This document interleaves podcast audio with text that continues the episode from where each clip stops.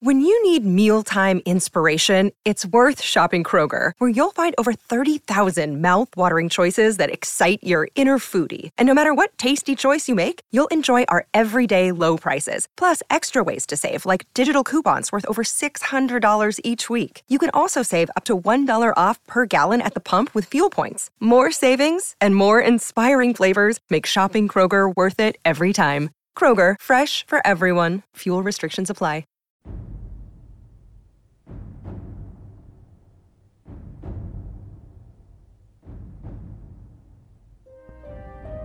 Good evening, ladies and gentlemen, and welcome back to the 22nd episode of Tales of Tamriel. Sorry that we missed last week, but uh, Thais and I had a friend come over and they visited for the weekend, and we were unable to make the show, which is all right, I guess. Uh, we needed a needed a break, I I guess. 21 episodes straight was kind of rough. Um, no, I'm just kidding. We love doing this, but. Uh, yeah, we're back and we got a lot of stuff to go over. As always, I am your host, Agelos, and with me this evening we have the lovely she who is mad at me for naming all of my mounts Franklin, Thais. How are you doing this afternoon? I am fabulous. It's, it's a great day. We've been swimming. It's just amazing. Stop naming all your pets Franklin. I was gonna say, yeah, yeah, we've been swimming, and uh, um, I know in uh, the Quest Gaming Network for their Elder Scrolls Off the Record, they start a show by saying that they took all their pants off. For me, you know, it's about time for when I'm ready to start a show because I take my shirt off because I'm always hot. But this sunburn on my back is making me even hotter. I am dying over here. It is, it is rough. Anyway, we also have a returning guest, our friend and PvP meathead himself, Deltia of Deltia's Gaming. How are you doing today? What up? Hey, glad to be back for real. Yeah, ready to talk some more Elder Scrolls and be a meathead. awesome, awesome. And I want to thank my co-host, my guest, for joining us today. Uh, well, since we didn't have a show last week, we have two weeks of news to go over, and man, there's a lot of it to get into. So, without further ado, let's uh, rip through some of these show notes, shall we? All right. First off, um, let's start off with uh, eh, the guild spotlight. They did a guild spotlight last week for another one of their um, another one of their guild events or guild community events, and it's for a French guild by the name of. I'm not even going to try to pronounce. I'm sure with it being French, it has a type of I don't know accent to it, but it's essentially Metatron. So it's a French guild, Metatron, pretty cool. I was looking through their stuff. They represent the Ebonheart Pact, so automatically, you know, yay, yay, Ebonheart Pact. Ebonheart Pact is awesome. Um, so if you are a French-speaking player and uh, are interested, you should go check them out. They are active every day, and they like doing PvP bounties apparently from 8:45 to 10:30 CS CEST. So, um, most of their people come from France as well as Switzerland and Belgium. So, kind of a neat little European guild. Got to give them some exposure. That those poor European communities over there. But uh, if you're interested, check them out on the main website. They look pretty awesome. Next up, uh, some smaller news, but something I thought was kind of neat. Everything from Rotmeth to Sujamma ESO shot glasses. I think this would be more interesting news if we had shot glasses here on the show that we could, you know, test. You know, test. Did you guys uh, see the shot glasses? Uh, Deltia, what did you see them? They're on the Bethesda store. I have not. No, I've bought so many, so much stuff from them lately. I don't need to buy anything more. I didn't get my 30 days free either, which makes me mad. We'll go over that probably. Mm-hmm, we will, we will, and I, I feel you on that one. Um, but it's pretty neat. They're actually shot glasses that have the emblem of each of the factions on them, and I, they're pretty neat. I mean, I'm not a heavy drinker, but I think I would try it if I had one, just because it's authentic. What do you think, Thais? How much is the price tag on? I see you have it up there. 30 bucks. And they look pretty cool. They really do. And I think if you were to ever do a shot of anything, you'd probably keel over instantly uh, because you really are not a very heavy drinker. But they, they do look really nice. I am the only sober Nord in existence besides hmm. the tavern in Eastmarch, the sober Nord. I know it's crazy. Is it thirty dollars for the set or thirty dollars for one? Does it say? Thirty dollars for a set of three. Yes. Oh, excellent, excellent. One for each. That's pretty cool. All right, next up on the purchase train, new ESO leather accessories. Now I'm going to say this right off the bat, and um, when I first saw this, the first thought was of a Varwin from Quest Gaming Network and the Man Purse because don't worry, buddy, I love it too, and I want it. The leather man purse is awesome. What do you guys think? I know, uh, Thais, you were looking at a couple things. What What do you think? Oh, I I love this that this the messenger bag. I definitely want one. Although what I'm more interested in is the leather notebook because I I kind of have a problem where I'm addicted to notebooks. Don't know why. I just love having them in all shapes and sizes. So the notebook looks amazing with its little leather tie. Neat. I, I think they have a they had notebook. They had a keychain, a wallet, and the messenger bag. Both look really neat. And how much is the messenger bag? Just so I know. Are you sure you want to know? Because it says it's 180 bucks. No, Oh, it's really not that much, is it? That's what it says. And when I click Wow. on it, it says that it is authentic special leather. That better be authentic. And for that's that. that's why. Oh, there we go. The high quality genuine leather. hundred eighty dollars, huh? Man, they better give me a free month of ESO with that. Speaking of free month of ESO, if you pick up the Heroes Guide to ESO uh, this month, they'll give you a free month of game time up until July 6th. I'm a little peeved about this because I bought it on day one. what do you guys think? Deltia, give us your thoughts.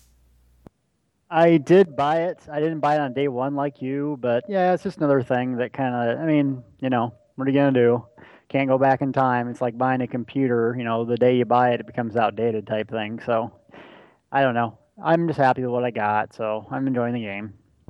I- love the Heroes Guide, and, and for anyone who is interested in these physical things, I gotta say, it is a gorgeous set. Um, all all three of us here on the show have them, and Nick can tell you they are they're really well put together, and I I think it was worth the money personally, especially as a collector. I mean, yes, some people argue that it's throwaway money because that's essentially what it is because it's you know swag for a video game. But if you're into it, I don't see what the problem is. But I, I've spent a lot more and gotten a lot less uh, from other stuff. So, uh, but if you are interested and you've been kind of teetering on the edge of whether or not you want to want to get it, I say jump on it now because it's essentially fifteen dollars off. It'll pay for your ESO subscription for one more month. So, check it out, Heroes Guide. That's out on the Bethesda store, and uh, there we go. All right, we're gonna move on to the next part of the news. Um, still, we're gonna do a lot more in the community programs, and they released another Battle Master corner. This time, the build is called the Storm Conduit. Sorcerer OP. um, and it's kind of neat. They are sorcerer, and they go through giving their skills. They look like kind of like a shock trooper, is what it reminds me. And I'd actually probably use this build if I played a uh, if I played a sorcerer. Looks like they're using heavy armor, two-handed weapons, critical charge. Um, pretty neat stuff. Base, what do you think about it? Oh, I I really like this since you know I'm I'm kind of running around in heavy armor anyway, and I am a sorcerer. Although I don't use I, I, I use my staff. I really do enjoy my staff, but I I like this build. I I really do. Except that I I'd probably make a few changes instead of using the two-handed axes with the plate. I'd probably be using daggers with my lightning spells, like you know the one before. I like it though. It seems interesting. I, I do like it, and to be honest, this is pretty much the type of play style that I would prefer to play. Um, even though I I'm a Templar, if I do a sorcerer, it will probably be something very similar to this. Um, Deltia, since you're the PvP meathead with us, looking over this set of skills, do you think this is more of a PvP type build or more of a PvE related build? I mean, I think it's more of a PVE related build. It just really depends. Like, um, a lot of the PvP abilities are based off of roots and CCs. What can you remove that from you? High burst because the battles don't last very long. So, I mean, it's just another build type thing. To be honest with you, I'm not that impressed by it. They're not releasing like the super overpowered builds like Kipster, the guy from uh, the guild, will tell you about. So, yeah, I don't know. It's like Dragon Knight healing. Eh, I mean, you know, this thing. Eh, okay. Not, not right. too impressed. Sorry. Uh, no, uh, that's fine. I mean, we all that's the best part about this game with all the different skills and stuff. We can make our own builds. I I tend to see this really is a if you can get close, it's fine. But in PvP, I I think this would just get destroyed cuz um, heavy armor as much as I love heavy armor and what I prefer to wear both aesthetically and and just because I, you know I like the feel of it and I like the survivability. Anyone will tell you that heavy armor, if you're not making a defensive tank type character, don't even bother. Like the way he's building it as a DPS with that two-handed greatsword, um, he's he's not pulling out the min max numbers here. He, he'll get he doesn't have any of the stamina regen from the medium armor or anything of that nature, is what it looks like, especially from the photos. Um, so I don't know if that's if he switched that around, but all the pictures it's heavy armor. So yeah, full plate even says it up there. Um, yeah, no one runs full plate. That's, I mean, eh, having heavy armor is really good because it has health generation, all that. But if you're trying to do DPS, you're you're losing a lot of DPS. Having a five piece uh, light will give definitely give you a lot of crit. There's no diminishing returns on crit. This is one game where it doesn't matter. So you want crit. In other words. Yeah, and see, I would run around in full plate for my solo or duo PVE only because the survivability is nice. And I'm not really worried about nuking something down. But anything like uh, veteran dungeons and trials, if I was trying to actually go for a specific, you know, if I'm filling a DPS role, I'm gonna go with the. I, and I know some Elder Scrolls fans will hate me for this, but there's a reason why they call them cookie cutter builds because someone did the math and went, listen, this is what if you're going DPS, this will push the most amount of DPS. Hence why we all play the Elder Staves online. um, because oh, there, yeah. it, it is. If you're going DPS, destruction staff, light armor. If you're doing anything else, you're doing it wrong. If you're going for a min maxing type of thing. But I, I, would do something. Yeah, go for it, man. Uh, big shout out to Kipster in the guild. Um, basically, he's like a, a big time gamer. Like, I mean, you know, he's really doing the trials and being successful at it. And so I asked him if I could get some advice on our guild, like how we're built and what we could do. And he really came in here for about an hour to our team speak and explained everything, like all the top trial people, what they're doing. And it made a huge difference. So uh, big thanks to him. And basically, everyone's using a destro staff that's DPS. You can't get away from it. And I know the game was designed on, you know, builds are important and this and that, but just like any other game, there's going to be a way to find out what's the best. And looks like people have already found that out. Absolutely, absolutely. And we'll actually be talking about something a little later on that uh, um, talks about different builds and stuff like that later on in the news. But yeah, right. love I love Kip. It's cool. I like doing shout outs for him because he's my my rent a Kip in the guild. He's awesome. I actually watched a stream of him and his guild doing um, Aetherian Archive the other night. oh yeah, they, they, did really well. They got it down. I think they got it down in under 15 minutes. Now, with a couple deaths, it added a few minutes of time. I think they cleared it in 20 minutes or something like that. But it, it was pretty impressive how they had it, and they just they ripped through that. Okay, off that rabbit trail, we're going to move on to the next part of the community programs, and it's another Lore Masters arc, archive, inexplicable patron. Um, again, I'm not going to read these because these lore things we kind of go into in the show, especially during our book readings. But this one is about uh, Mephala, one of the Daedric princes, and it actually is really cool. It's looks like they just pulled in a book from the game and they they uh, explained the lore and did a little bit of a story, as well as a little bit of Q and A based around uh, Mephala, as well as some of the other dark, bad, as they quoted Daedra. So if you're interested about reading a little bit about our, I, I guess I shouldn't say friend, because I guess uh, she's one of the bad Daedric princes. But if you're interested in checking that out, you can go see that on the official Elder Scrolls online page. It is definitely an interesting read. It really is. Okay.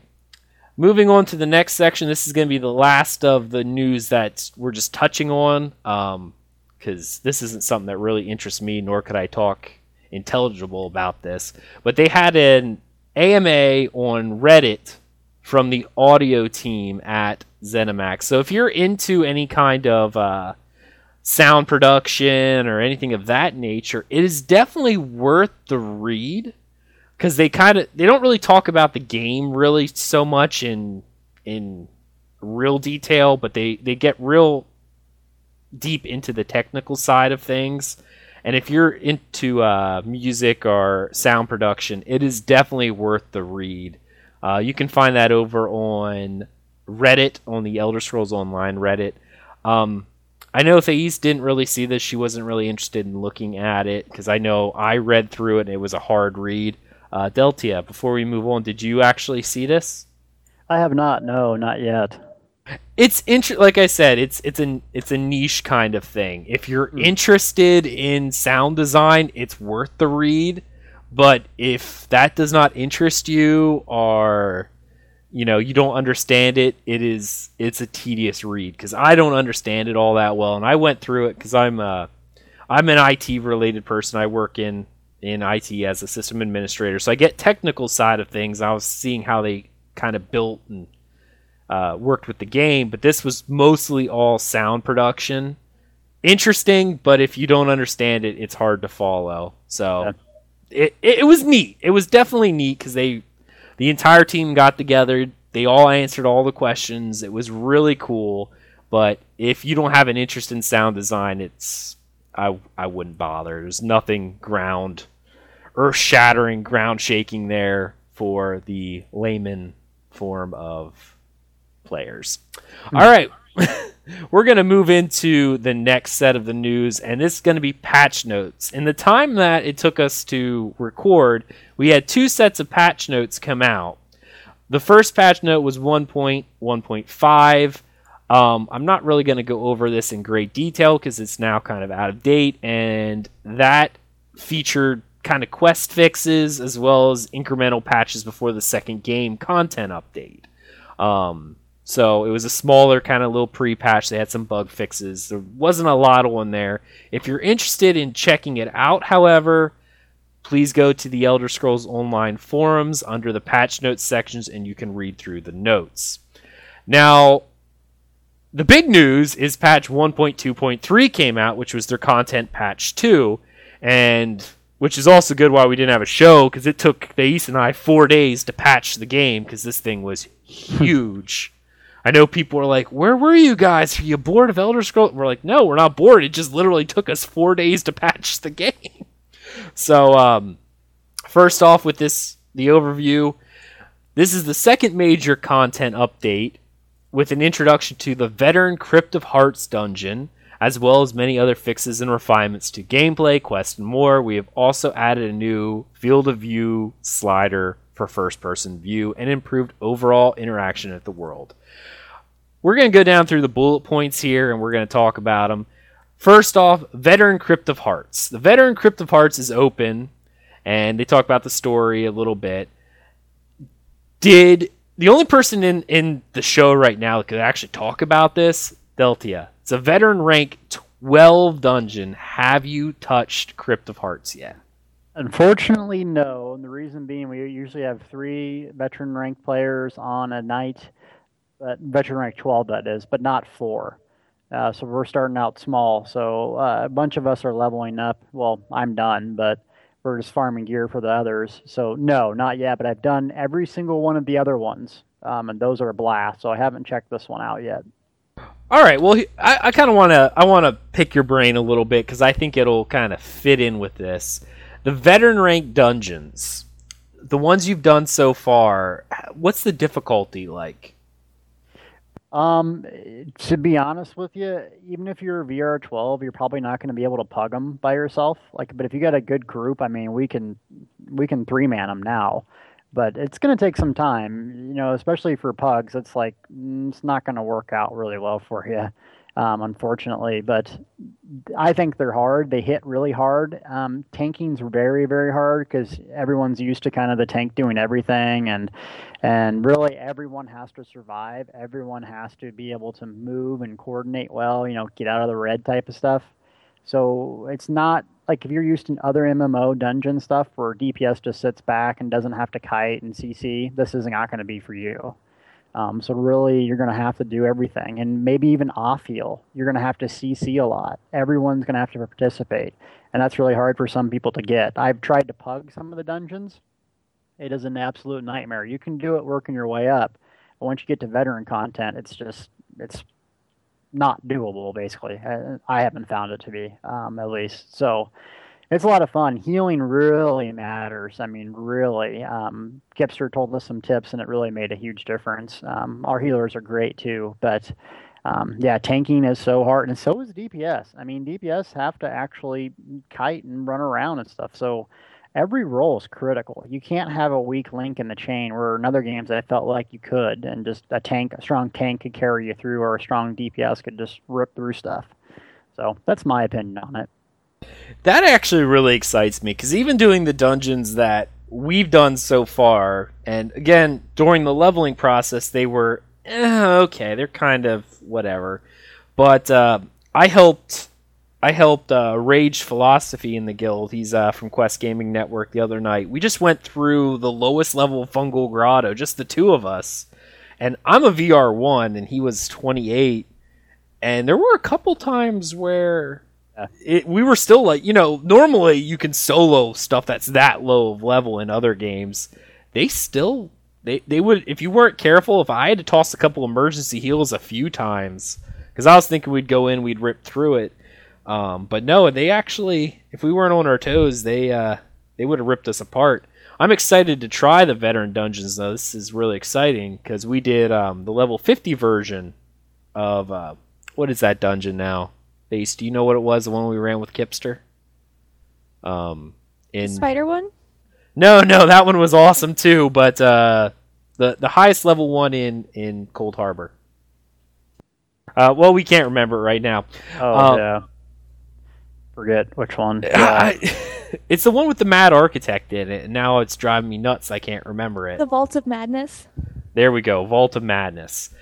And that was even for not being a veteran rank dungeon. And we actually had Kipster tank, and then I think at the time he was VR 10 because this was before VR 12 came out.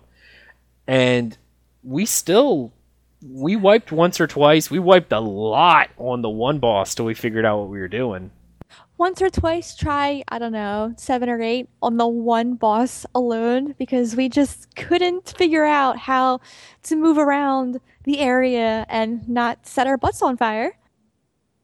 Indeed. So I, I think with most dungeons, once you learn the mechanics and what's going through, it becomes a little easier. Because the next time we went through was a lot easier.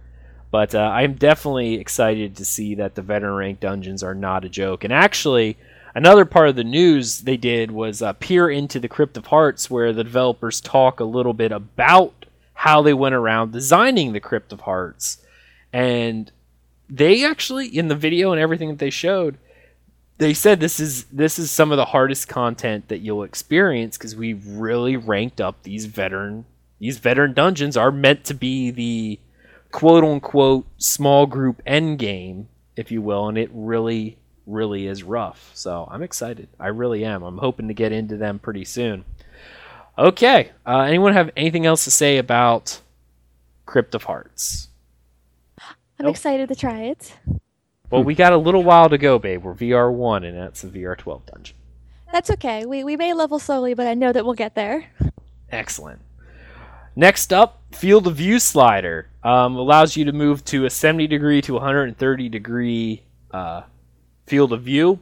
I've played with it and I adore it. I think it's awesome. I think I've set it at 130, but I, I, I took the Eason as soon as the patch was up, and I went into a room and I faced my character at a wall that I, I clearly put a picture in between at the center of my sight, and I started adjusting it so I could see the difference.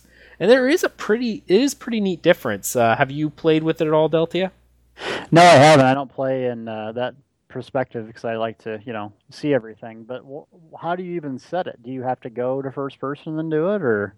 You don't have to, but it's nice to get a feel. You actually go into your settings and then in camera, and there's a little slider oh. for first person.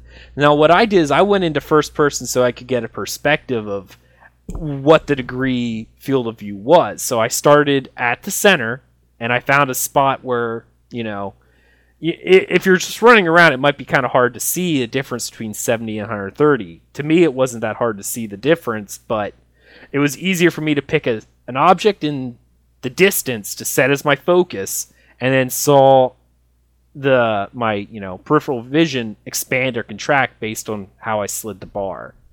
Hmm. Um, it, it definitely like it just moves everything a little in close. Like you can't see as much like the picture is mostly in your center view at the smallest, and it allows you to go out a little bit further at 130. Like the best way to see this is pull out a weapon and hold it in your hands and see how it looks. Because at 130 you can see more of the weapon than you can at 70. It, oh. it, it's kind of neat. If you're into the first person, which I am for immersion, say, you know, but again, that's when I'm solo questing. If I'm doing any kind of group content or PvP, third person all the way, I need situational awareness. I I can't I can't imagine doing like a veteran dungeon or a trial in first person view. You would bring your entire team down. You really would. no situational awareness. It's like, huh, something smells like it's burning. Maybe it's the fire you're standing in. Mm-hmm. All right, we're going to move on to the next section, picking up armor and weapons. Again, this is um this is something that I think the original Elder Scrolls players will really enjoy.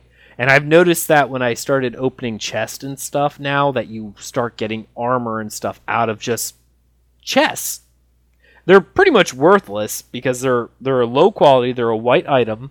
They sell for 0 gold. Uh, you can't upgrade them through crafting um, but if you deconstruct them, it's it's barely worth deconstructing them, and they rarely yield usable resources.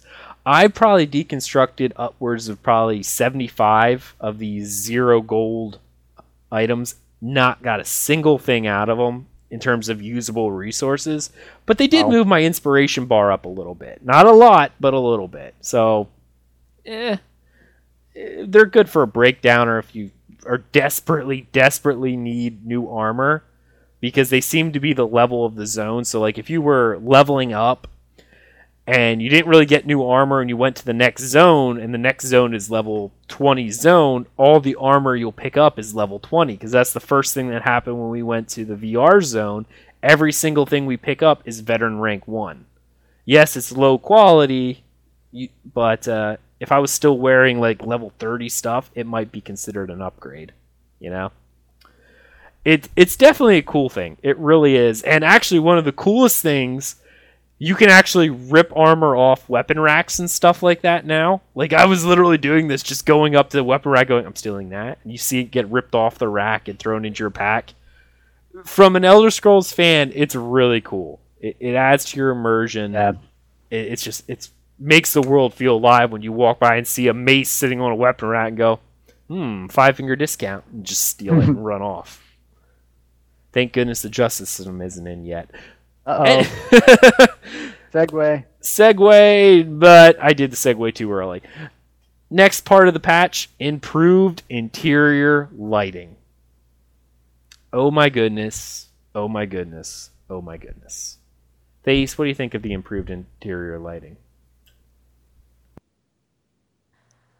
Um, I didn't see much of it because you know when I'm in game, I'm not really indoors, because then that's where you really see a lot of it. But with the stained glass windows, because I know you and I were staring at windows for a while, it moves with the time of day and it's it's really pretty with the shadows and it's bright with the window. It the the improved lighting was an amazing thing to add. It adds so much more realism to the game. I aesthetic wise, I think it was a wise choice to to improve. Delty, have you seen the uh, new the new uh, lighting for interior? Oh, yeah. yeah, love it. I mean, it's just yeah. It, this game is very beautiful graphics wise. It really is, and it just adds to it. It does. So I'm glad they're going to continue to upgrade the graphics. It's it's pretty impressive the quality of this game as far as graphically.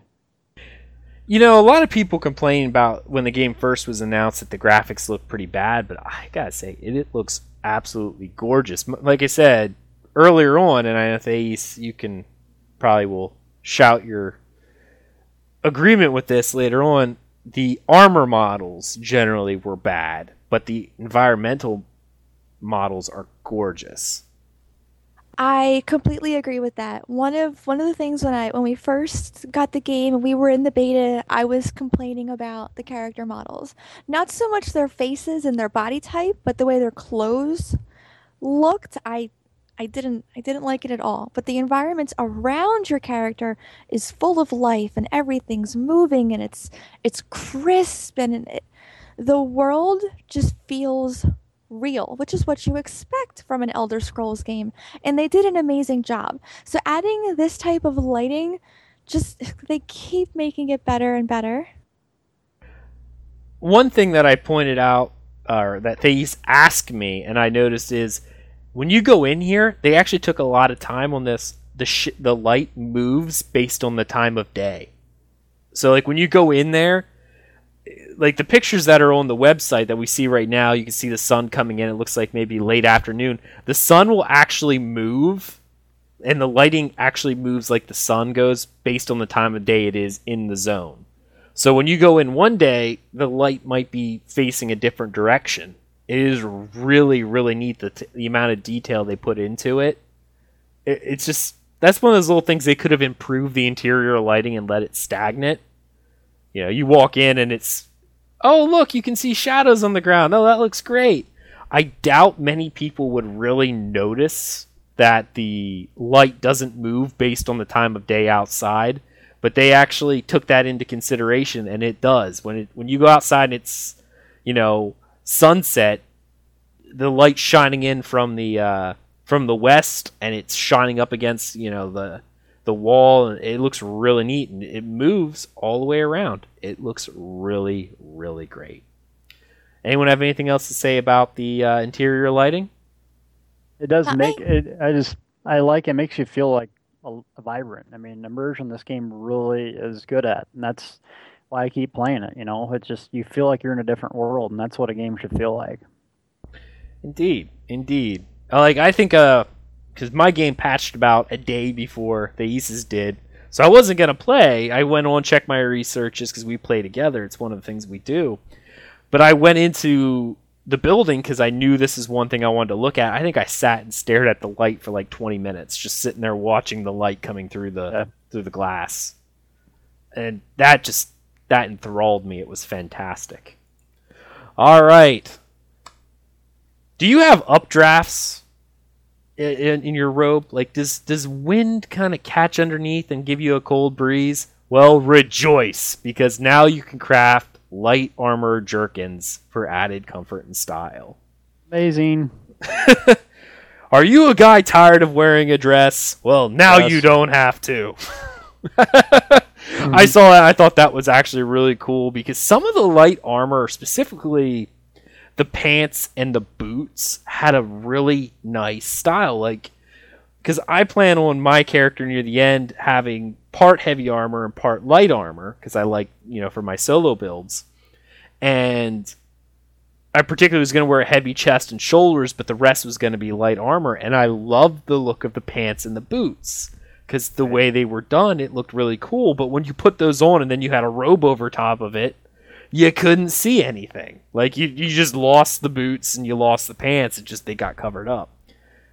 I like robes, specifically in my heavy armor. By the way, I love the the robe Templar-ish heavy armor looking stuff. But uh, for a caster, I, I I would prefer just to wear pants. So, kind of a neat little thing. Now you don't have to feel like a cross dresser if you're a guy playing a caster. You can now wear a shirt and pants. Yay.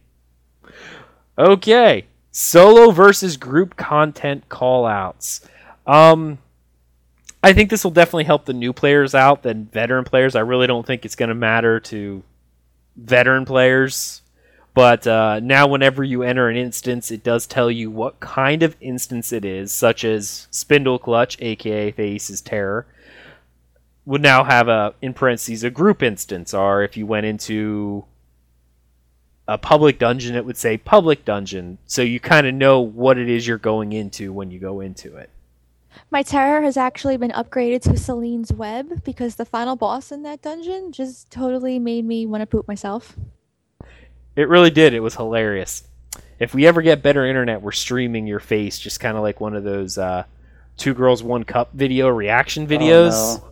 Where you just sit here staring at us. Yeah, okay, it's a dungeon. Yeah, what? what is that? Oh no! Is it be great?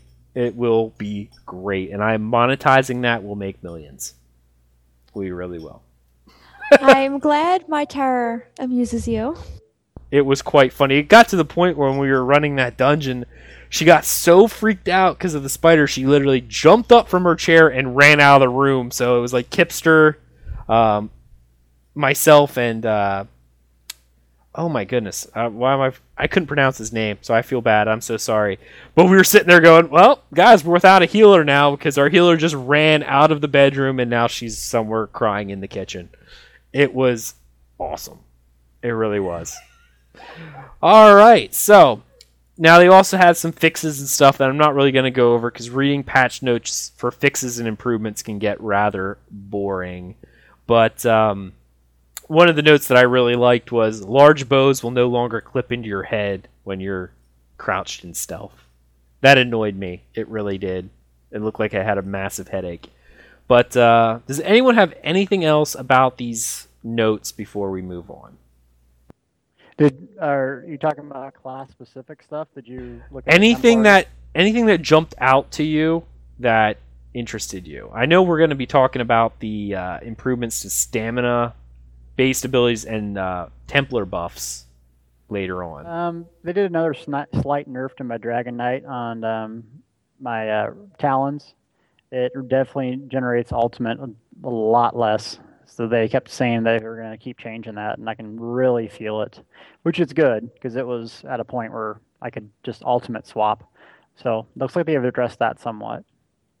oh yeah well you know you can't play the elder staves online if you're not a dunmer dragon knight vampire No, with a destruction staff you do No. that you're just you win that's it you win Right. you win the game giant i win button so stupid overpowered dragon knights hey, we need a buff.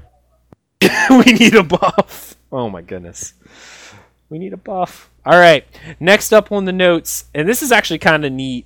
They released a known issues uh, thread on the official forums for the content update too. And one thing I got to applaud ZeniMax on is the openness of, you know, what they're showing because a lot of game companies don't tell us this kind of stuff. They're like, yeah, no, we'll fix it in a later patch, but they actually are keeping a running list of the different bugs that they've experienced so far and that have been reported to them with content update 2 and are actually giving people an idea of when it's going to be fixed. Like um, first off with the alliance war with forward camps that they're tracking several separate issues with forward camps these include disappearing range indicators, forward camps being removed from the map per, uh, prematurely, are not visible in the map at all. And they actually have a status going currently testing fixes uh, for all issues to be released in a future patch. Now, that seems kind of vague, but what they kind of did is they color coded it. So the red status means it's still being worked on, they don't really have an idea. And another one, they had a yellow status for like uh, frames per second drop. So any people who are uh, FPS junkies out there, um, there are reports of SPS FPS drops in larger battles than select campaigns, including Wabbajack.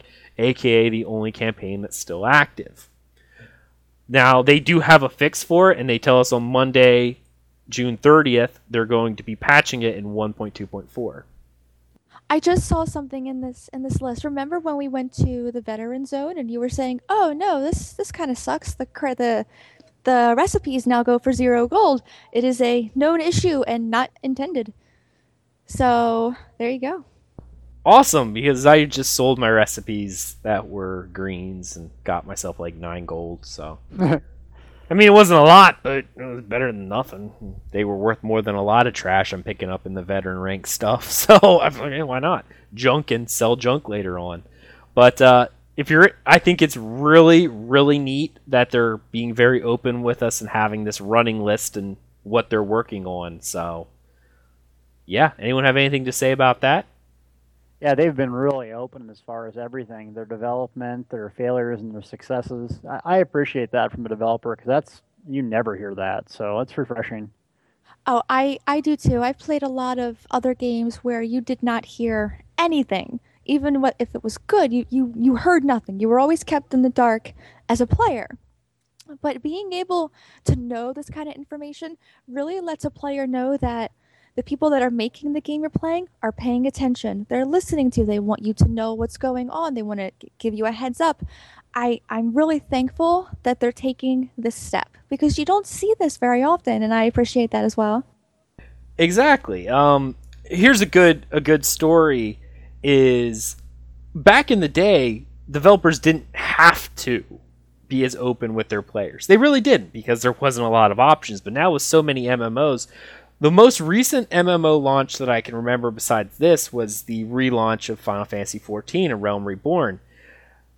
There were a lot of launch problems when the game was relaunched because developers didn't really they weren't prepared for the amount of players who were going to be there because they it was a relaunch of a failed MMO. They were like, this is never going to go, but they had such a huge amount of players trying to get in that it crashed the servers. They were dead silent dead silent. You would you would be getting these error messages. You'd be on the forums going, I don't know what's going on.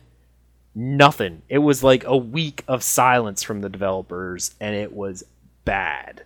Now they've since changed that because players were rightly getting very very upset because there were things wrong.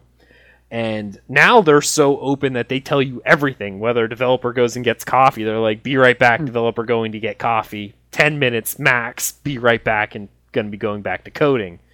It's a lot of games now are seeing that they're, especially as an MMO player, we're all MMO players here. We are very invested in the games we play. When I play very few MMOs, I kind of attach to maybe one or two, and that's it. I won't play other ones because I'm really into the ones, and I invest time in them for years you know, ESO, Final Fantasy 14. Those are the two that I've really invested in that I really enjoy, and I plan on going the long distance. I mean, obviously, I subscribed for six months right off the bat when ESO came out, and I have no plans on changing that when it's up for renewal. I'll do another six months because I'm enjoying it so much. But as a player who's willing to invest potentially years of time into this game, we as a player base always want to be informed. So the developers who are tight-lipped about it, going, "Yeah, the players will always be there." The player base is changing. We want to know. We don't want to invest our time in in an MMO where it, our concerns may never get addressed. There are it seems like a new MMO being released every week. So there's a lot more places for us to go. Back in like the early days and when Warcraft came out, there was no other options. They could be as tight-lipped as they wanted because you couldn't really go anywhere else. But now there are options that developers have to say, this is what we have for you. We know there's problems and this is what we're going to do to fix it. We understand your concerns. Because if they if they were tight-lipped about it and didn't tell us when there were issues or we didn't know, I could tell you that would be a that would be a big hit on whether or not I wanted to continue playing cuz as a player, if something is important to me, I want to know if it's going to be fixed or if they're going to be like, yeah, no, it's working as intended. You know what I mean? That's kind of like uh, the Blizzard dance studio that they announced and everyone was hyped for, and they never, ever, ever did it. And then it was scrapped completely, like four years later. So I do appreciate it. I really do. Anything else about this uh, particular thing before we move on? Nope. Okay. They uh, released another article called Creating ESO. I love these things, and it's the veteran dungeons. Now, we kind of talked pretty heavily about veteran dungeons in this show. Um, did either of you read this article, Deltia? About the veteran dungeon creation? No. No? Thace, did you read any of it? No? Okay. Well, I did, because I enjoy. Hmm. I actually really enjoy these. They don't really tell you a lot gameplay wise, but they kind of get into how the developers went about creating it. Like they really you really get into the heads of what the development team had in mind for when they were doing this and they talk about how they were creating veteran dungeons and what their initial plans were for it. I actually didn't even see this because up until this point, I had read all the Creating ESO articles because I enjoy reading them as well. What they were actually thinking when they went about doing it. It, it is it is really neat when you, they go on going yes. When you go in to do an encounter, you do an encounter. You're like, okay, yeah, I move out of the fire when he throws the fire here. Oh, I try to do this and I try to do this, and this is how I defeat the boss. But the developers kind of go into a lot in these things about how they wanted the encounter to feel, why they made them do this stuff. It is it is really neat. It is really really neat. And in the veteran dungeon one, they talk about how they wanted to make this group instance more than just something you just run through like heroics and other games like uh WoW's heroic dungeons or something that if you don't clear in 10 minutes that's it or um, I know this is a problem in Final Fantasy XIV. The hard mode dungeons, if it's not a speed run, they don't want to do it. Get it done in nine minutes and that's it, because you're farming for a particular resource or a currency. These they wanted it to be an adventure, and they really wanted it to be difficult. So if you're interested in actually seeing what the developers intended, I do encourage you to read this article. I found it incredibly, incredibly enjoyable to read. So, creating ESO Veteran Dungeons is out on the official Elder Scrolls Online page. Moving on to the next section here. Um, let since we're going to talk about it a little bit. Um, upcoming Templar buffs. Thank goodness. Thank Stendarr. Thank all the divines. I'll even thank the Daedra if that's what it takes. Because Delty, I'm sure you, as a min maxer type of person, you'll understand. Templars were pretty much the weakest class in the game. Yeah. In every role, with the exception of healing. So, Healing, they were pretty good. Where are the buffs for sorcerers? Like I Uh, would, I would really no. like a buff. No, no, no. Nerf bat. But I'm not a dragon knight sorcerer, vampire, uh, uh, dark elf. I'm not one of those. I am a Breton sorcerer. I, I deserve a buff. I'm a Nord.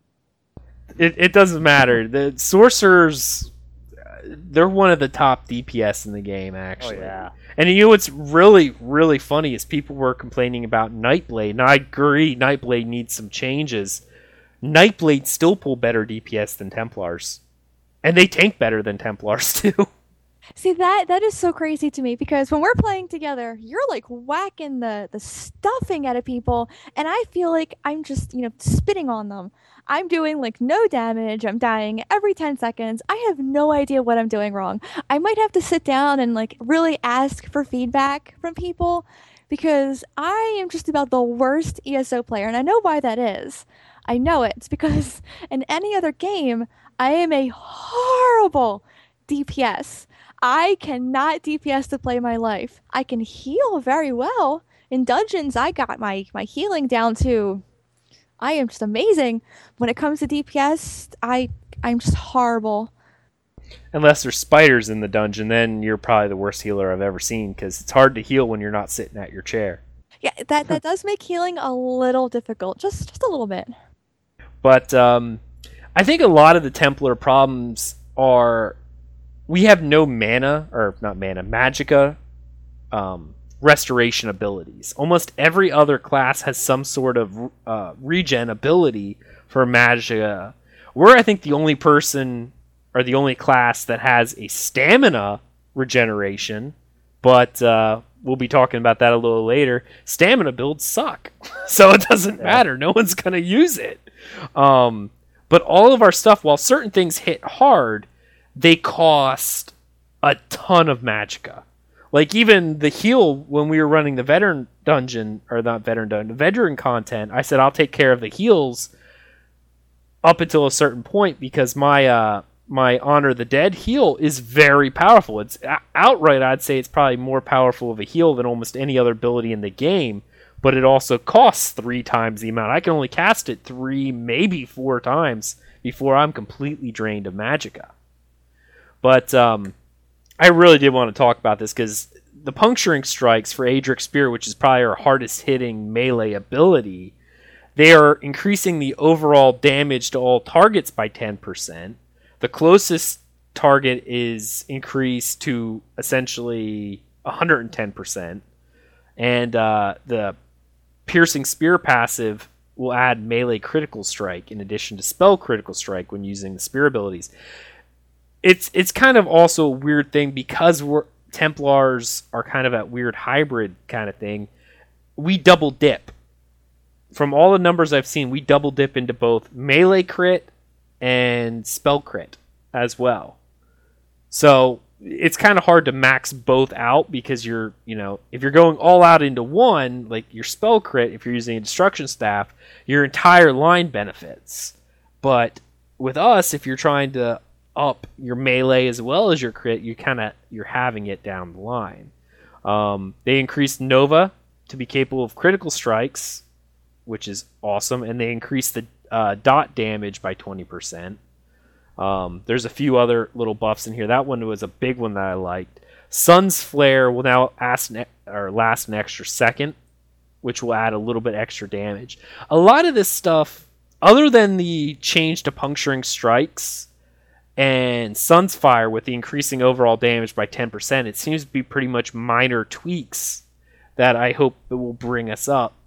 But uh, like puncturing strikes as a Templar, I could say yes, it does hit hard. It really does.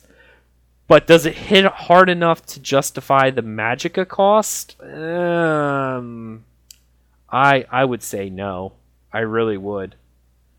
Um, have you uh, have you used Equilibrium much? See, I I don't have that on my bar currently because I run stamina build uh, as well as a magicka build, which I do want to add that onto my bar. Um, but it's still that's rough. that ability takes away other abilities that I need to survive as a Templar because that's pretty much my hardest hitting ability. Yeah, and here's the problem with the stamina, like you're getting into, is that if you're in the ma- you have the Mage's Guild ability Equilibrium, you have someone else healing you. Essentially, you have infinite magic. So who cares if your spell cost is 90% of your thing? You hit Equilibrium with all your passives of the Mage Guild. You're looking at 40% increase in power. You hit that ability next with the 70% crit. You're doing 1,000 DPS. That's what everyone's doing. And that's the problem with the game right now equilibrium. It's the one thing that everyone can use. You gives you an infinite magic pool, and no one else has the ability to do that. That's what I think should be taken out of the game. That'd be interesting. I, I think it would be nice if they added just a freaking huge cooldown to it, like once every yeah. two minute cooldown. Or make it make the magic cost ridiculous or the health cost ridiculous or something. But what the state of the game is now, that's why staves are so powerful. Is it's AOE most of it. You can spam it essentially with the cost thing that you can just if you have someone else healing you. You're not going to run around with equilibrium solo. You're not. But you get in a group setting like that where you got a pocket healer, you're just putting out a thousand damage per second because you never have to worry about it basically. Um, so, like you said, stamina doesn't hit very hard. Plus, you're using your stamina pool for all your CC breaks. You're using it for to roll, to dodge, to sprint. So your pool is already being tied up with other resources, in my opinion. So that's where I see what's wrong with it. Right, and, and that's a good segue. Let's talk about the one of the they're doing an improvement to stamina-based abilities. Now, they go through this and they added um, some damage over time ability to bow, and they increased snipe. A couple of the abilities. Now they didn't overall. I don't think they overall addressed, um, like you said, the stamina issue with abilities. They they took two abilities from uh, the two handed weapon tree. They uh, increase or they reduce the stamina cost by two percent per piece equipped. Um, the Windwalker passive, they they've adjusted that a little bit, but a lot like they didn't really hit a lot of what's causing the problem. In my opinion, stamina, like you said, it's not even double dipping; it's triple dipping here. You got your CC breaks, you got your dodging, all that eats stamina as well as all your feats that you use for your your melee. So if you meant to keep a high DPS um, stamina build, a our auto attacks would have to hit like a truck because let's face it, all of the feats are what do damage, and I'm sure like uh, Delta, you can agree. Even destruction staff, the abilities do way more damage than the light and heavy attacks. They do. Right. Yeah. Um, but those use a lot of stamina, and if you're sitting there spamming your abilities trying to keep your DPS up, you are going to be completely out of stamina. You're not going to be able to dodge. You're not going to be able to CC break. If anything like that happens to you, you're screwed as a person. I honestly, I think they should. I know it's going to be kind of weird. I think they need to add another resource, like what uh, Guild Wars Two did. They had a they had an endurance bar for dodging and for this case CC break where it would fill up and you could essentially do it twice. I think they need to add something else into the game that is what CC break and stamp and dodging use. Right. I think you're exactly right. Um, yeah, because CC break or like immunity, like to immunity to CCs, I think that needs to be redone. Where basically, you know, I can CC lock you as a Nightblade, and you can never even do anything. Like uh, Star Wars: Old Republic, it, you know, has a lot of things wrong with the PvP, but a lot of it was right in the fact that CCs, I thought, were really well balanced. It, it was a meter, so you couldn't manipulate it too bad without getting it, and it really made good people separate from the bad people because you had to time your CCs you had to time your breaker with a big cooldown, and so that really made it effective. And this game uses the stamina as, as a CC breaker, but you're having one resource that really no one uses except for PvP. So everyone, like five seconds into the game, I realized, yeah, magic is really powerful. You know, it didn't take me very long to go, well, this ability hits for 100, this does 200, and I can use it five more times. Why wouldn't I do that? You know?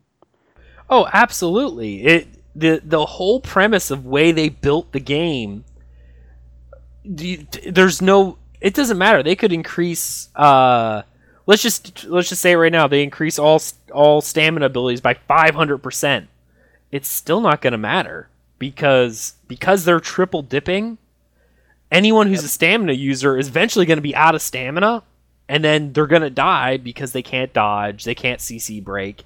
Like there's a there is a fundamental problem with how they design stamina abilities and how they are using the stamina resource.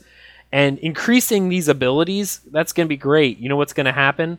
We're going to have someone who's going to be able to burst somebody down in like two yeah. seconds, but then they're useless the rest of the fight. Like, complete. Because I can critical charge, you know, if they increase all that stuff, I can critical charge you, knock you down, stun you, and just spam every single um, stamina using ability I have until you're dead. But then what happens? I'm completely out of stamina. There's no sprinting. There's no dodging. I'm I'm useless. I'm a a one shot wonder essentially at that point where if I can stun you and kill you before the stun wears off, which is essentially what's going to happen, that's it. There's no no you're still not going to fix the problem with uh, the elder staves online with You know, that's what I'm calling it from now on until they fix this Elder Staves Online. Um, no one's going to go stamina until you fix this problem because anyone who's stamina is not going to be able to dodge out of mechanics. And these fights are supposed yeah. to last more than three seconds. Um, Eltharian Archive being apparently the exception here.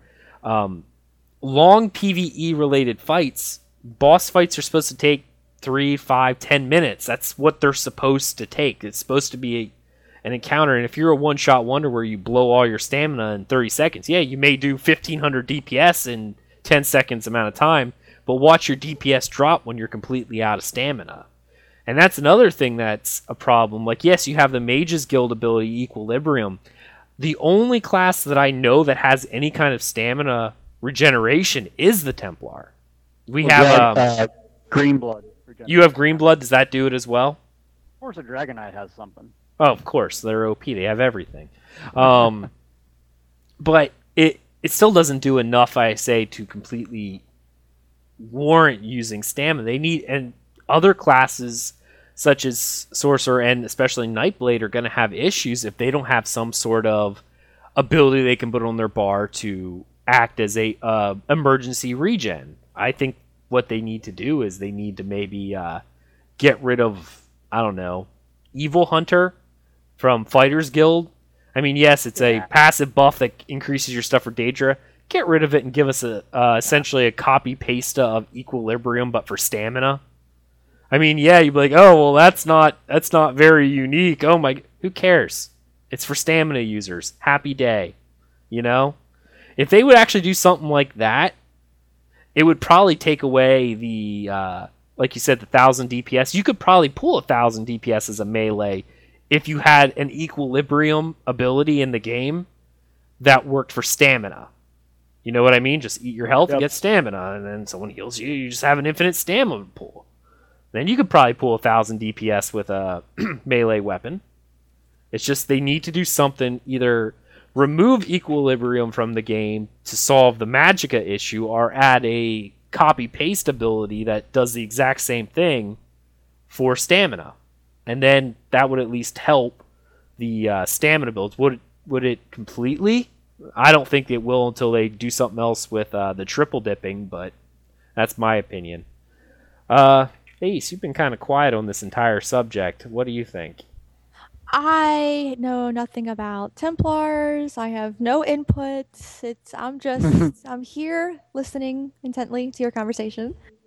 Well, you don't have anything even about the stamina using abilities, such as the triple dipping, like what they do that you use stamina for dodge, CC break, as well as melee abilities, whereas magic is used for nothing but spells.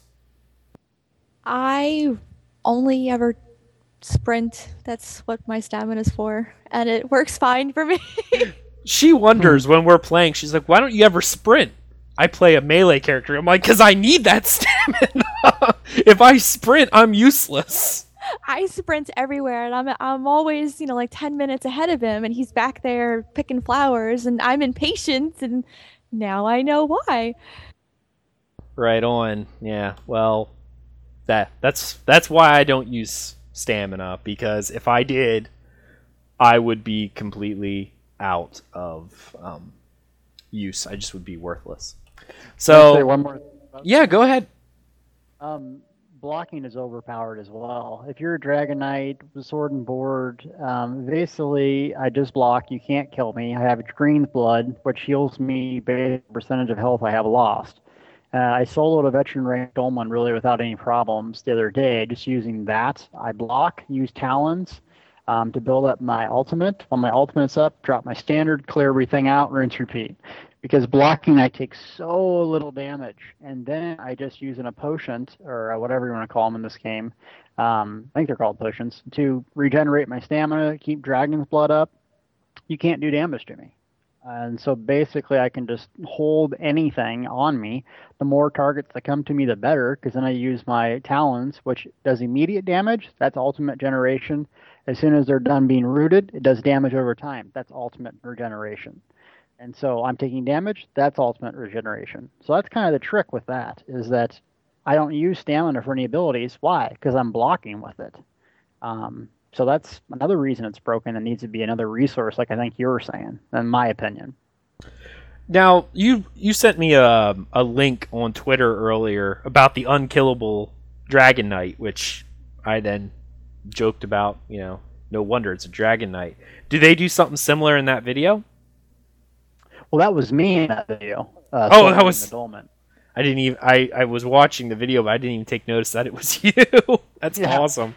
That's me in the video soloing the dolmen, and that was like a first time try. I'm like, yeah, we'll record this, see if I can do it. Um, so yeah, that's all I'm doing is just blocking, you hitting a couple times. They they even pin me down in a flame pool, but the lower my health gets, the bigger my self heal becomes. So as you become better at the class, you're really timing it. So you're like at nine percent, boom, dragon's blood. Now I'm back up at 50. I hit it again, I'm at 70% health.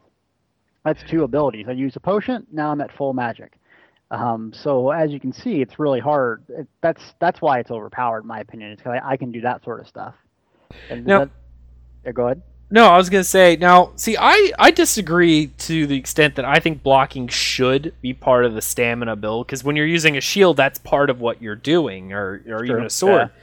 I don't mind that as using a stamina resource. Now, what I would really like to see again, please no one freak out because I'm going to get into a little bit of math here. I would like to see a, an algorithm put in place that converts the amount of damage that you're blocking into the amount of damage or the amount of stamina consumed. So oh, like, oh, I bet they have that. Yeah. I don't. I don't know if it's actually. See, I don't see much of a difference.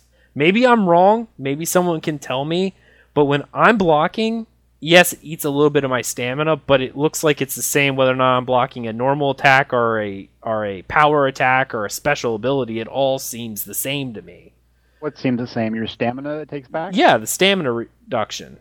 Like it all oh. seemed the same to me. Am I wrong in this?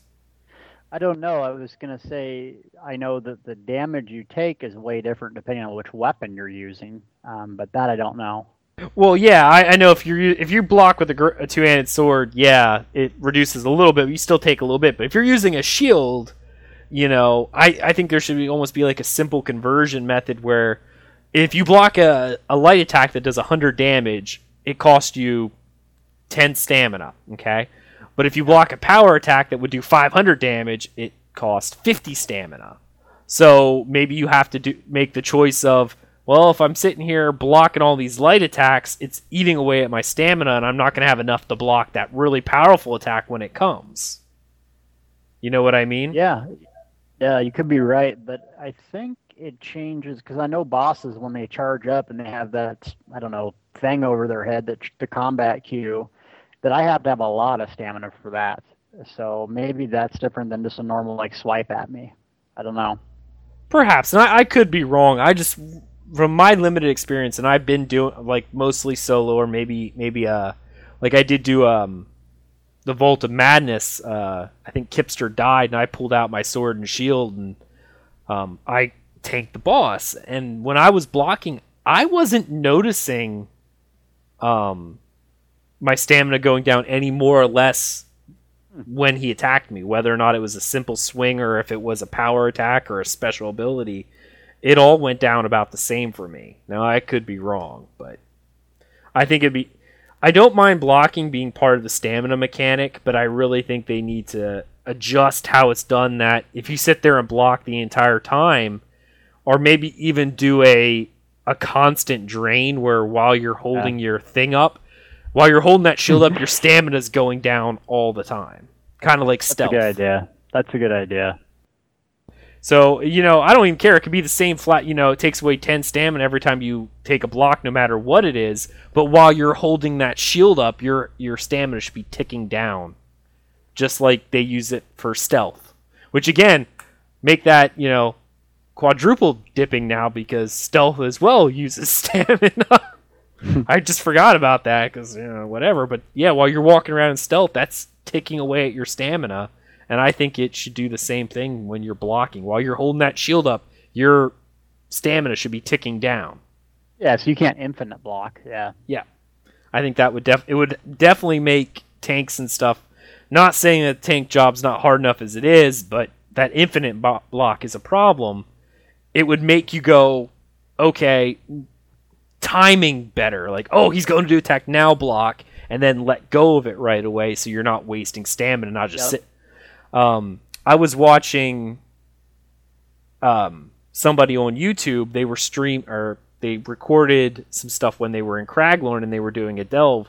I swear, the tank sat there and held the shield. He walked with the shield in front of me. He never dropped that shield. That's all he did. He sat there and held the shield in front of him. That's all he did the entire fight. That's it. Yeah, you can get away with that really good tanks, like the guy who's on Entropy Rising. I was talking to him on Twitter, and he gave some good tips. Like what he does is there's a global timer, you know, one to two seconds. So you can get a light attack in. If you have extra stamina, you can also bash while you're blocking. Um, so that's what the really good ones do. You can get away with that and beat it, but when you do real hard content, nope. Yeah, it's it's just one of those things I'm sitting there looking at it going, well, that doesn't take a lot of skill to hold your, uh, you know, your left mouse button down. Just hold your Right. shield out. That's it. That's all they're doing. And yeah, when they're they might do an attack to hold threat, but majority of the time they're sitting there hiding behind their shield. It's kind of like why don't you just throw the shield into the ground, just stand behind it because you don't even need, you know. But uh, all right. Anyone have anything else to say about how Gimp stamina builds are and how they need to be fixed before we move we on? covered it. Yeah. No. Okay. Um, the last bit of news we're going to talk about before we move into our discussion topic is they had an Ask Us Anything uh, Variety Pack 15. And uh, I've asked Thace to read off the questions and answers, and then we'll talk about each question afterwards. All right, let's see. Uh, they start out by saying we're always on the lookout for your questions, whether they're on social media, popular discussion sites like Reddit, or in our community inbox. There's no shortage of great questions out there, so we've gathered some new ones up and answered them for you right here. Why doesn't alchemy have a hireling in its skill tree? This seems to be rather unfair, taking into account that all other crafting lines have them. The response was All the crafting skills have some commonalities, but each also has elements that set it apart. The passive crafting skills aren't intended to perfectly mirror each other. For instance, the alchemy passive medicinal use separates it from other professions. Alchemy doesn't use rare additives like some of the other professions do either, which is one of the main benefits hirelings bring to the other skill lines. You know what? I agree because all you do is the plants and the and the the solvent. But uh, pretty much every time I get a bag, every time I open it, I don't even look at the ore. I could care less. I'm looking to see if he brought me a tempering alloy. That's all I care about.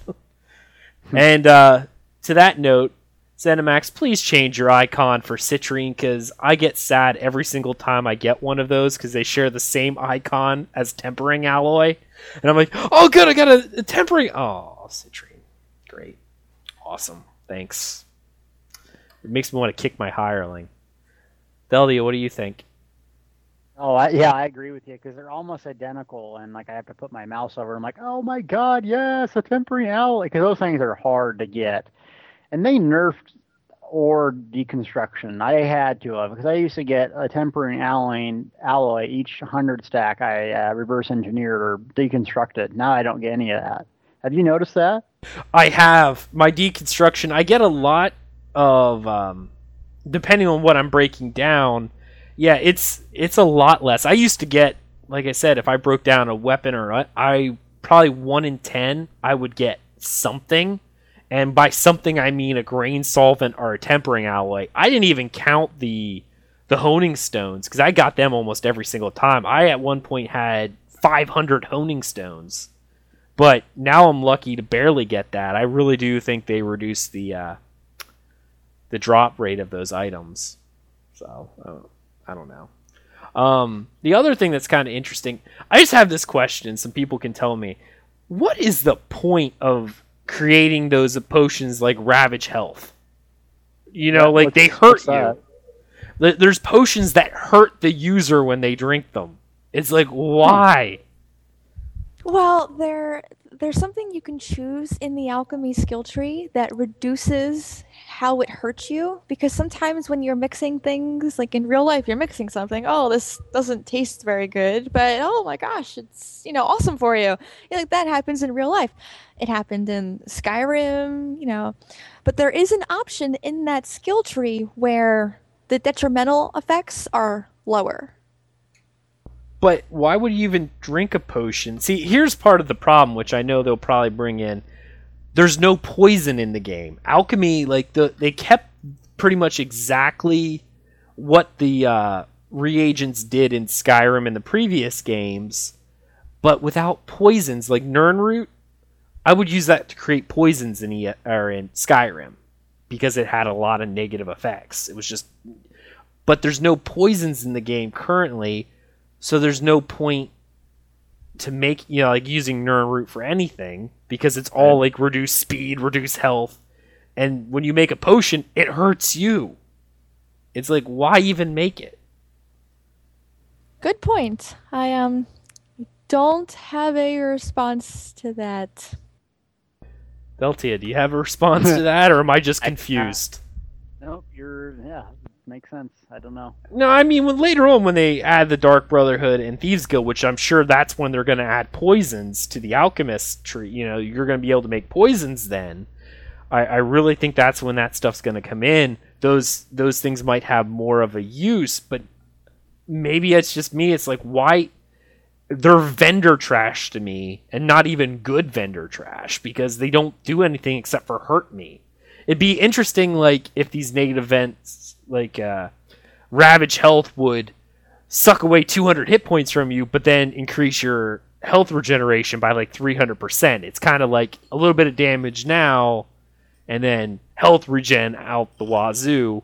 But I, I don't even know if it does that. And maybe our listeners can tell me, send me an email, let me know what I'm doing wrong here.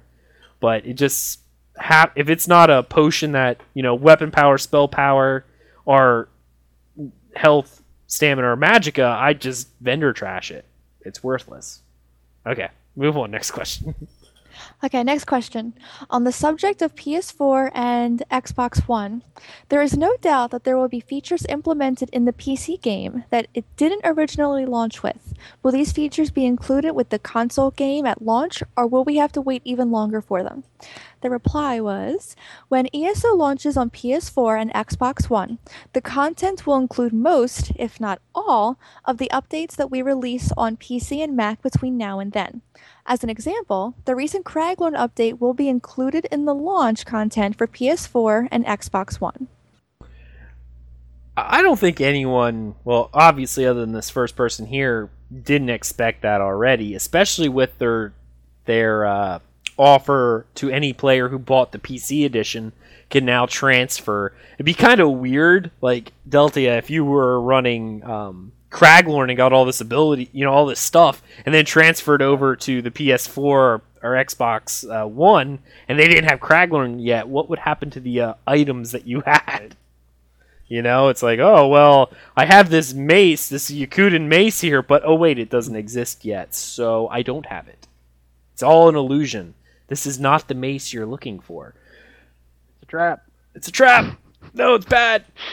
So I, I'm glad at that, and hopefully, um, I, I I will say this that the players who have not experienced the game up until now, when they pick it up on the Xbox and PS4, I think they will have a great time. Because not saying that I didn't have a great time, but there were bugs. But now you're going to be getting a product that's Yeah. been tested for a year by the PC players, and a lot of the a lot of the kinks were worked out already. So if you were holding out, your gameplay experience will probably be pretty smooth. So, I mean that's that's pretty cool.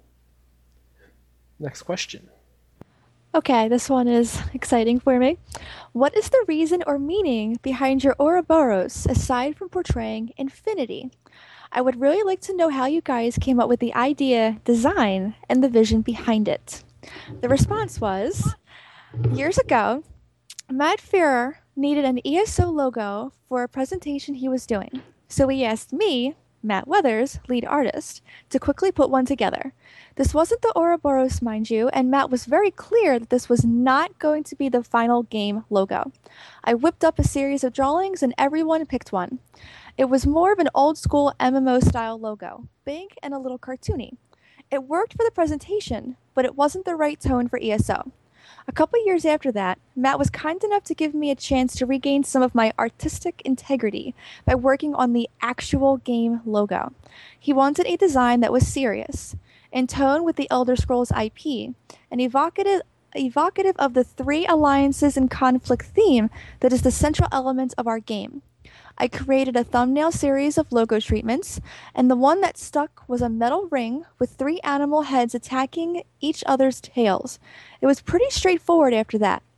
I iterated on that design, making it less like a flat icon and more like an actual piece of metal art. I molded a version of it in order to make it more realistic, give it more heft, if you will, and handed the concept and model over to our talented lead figure artist, Mark Shahan. He took it and did a ZBrush pass on it to give it the age and wear that it needed. It was that nearly final design that we handed over to the marketing team for final iteration based on the direction of Matt Firor and Jared Carr, our art director. I will say this I've been on this project from the very beginning, and it was a real honor to be able to make the iconic game logo.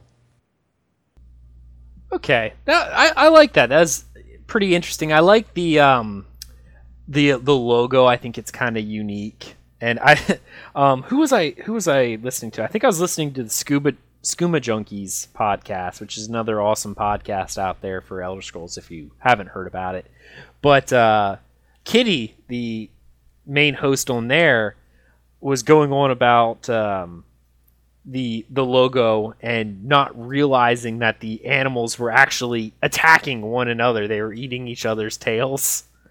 So I, I like the design. Uh, Deltia, what do you think about it? Yeah, I like it too. I mean, I just changed my graphics and had to pay pay someone to do it because I just can't think of the stuff. So it, yeah, it's people are talented. They really are. You know, art in this game is is pretty good. Yeah, I should have done that for uh, the TOT symbol, but I just threw it together. but uh, yeah, I'm not artistically challenged either. So hearing the or hearing someone talk about the uh, way they design stuff just it baffles me because I'm very logical, like left brain kind of.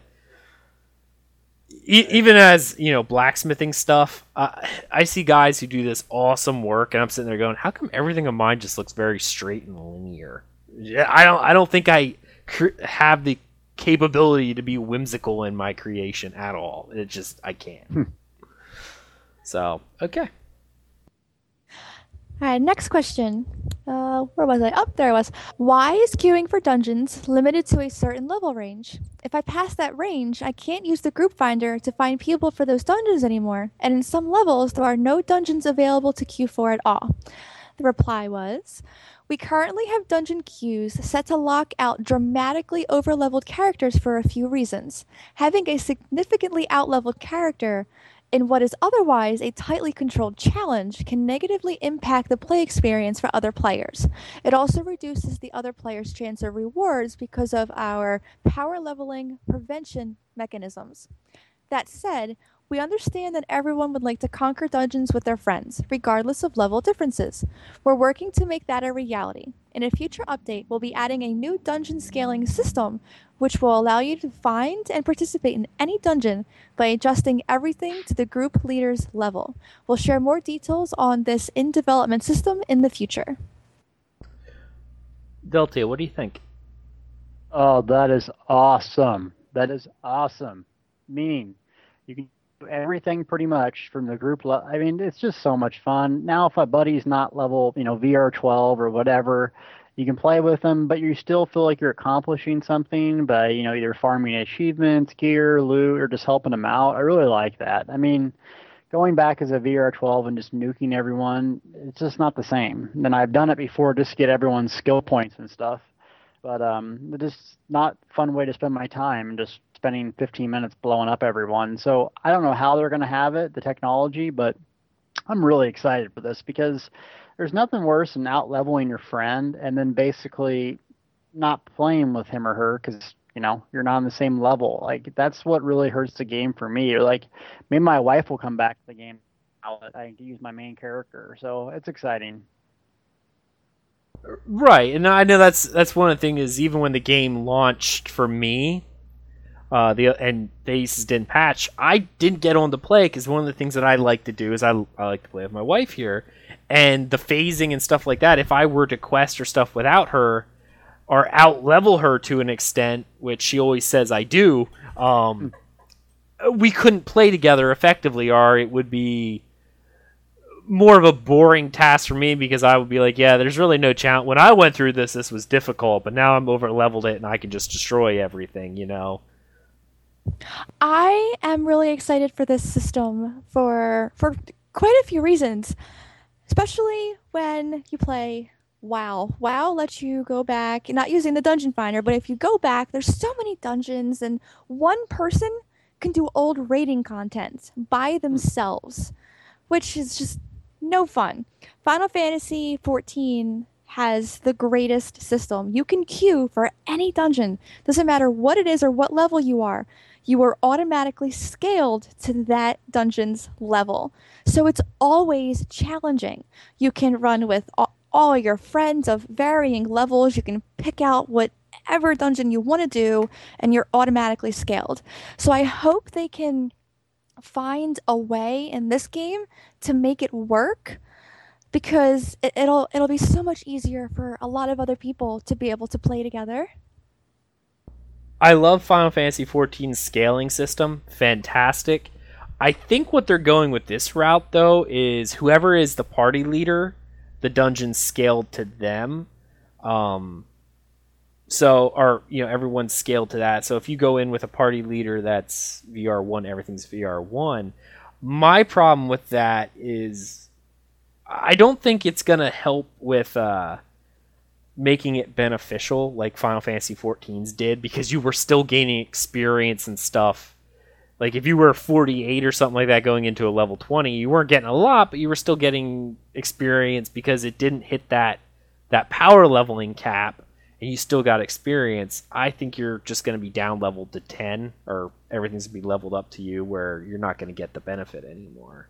You'll still be able to play. I don't know if their system will be as good. I think they need to tweak it. That's what I was saying by I don't I don't know if it's going to work quite the same way and uh, uh, unfortunately for the the person asking the question, eh, she's still going to have to make friends cuz you're it's gonna go by the party finder. You're not gonna be able to use that because you when you create a group, whoever's the party leader, then it just levels the system down. So you can play with friends, but if you just were like, oh, I I want to uh, go back and do Fungal Grotto like um uh, like what uh, Rage was doing, and he couldn't go back and use the dude or the, the party finder because he was too high of level. So he had to ask in in the guild for help, and you know we were glad to help, but if the person doesn't have anyone to ask, he's not going to be able to go. Well, I feel like doing Fungal Grotto, and I'll just go back at you know VR one, and it will level me down. So I I think it'd be kind of neat if they would level it down, but we'll see. Anyone else on uh, on that? No. I think it's great. All right, next question.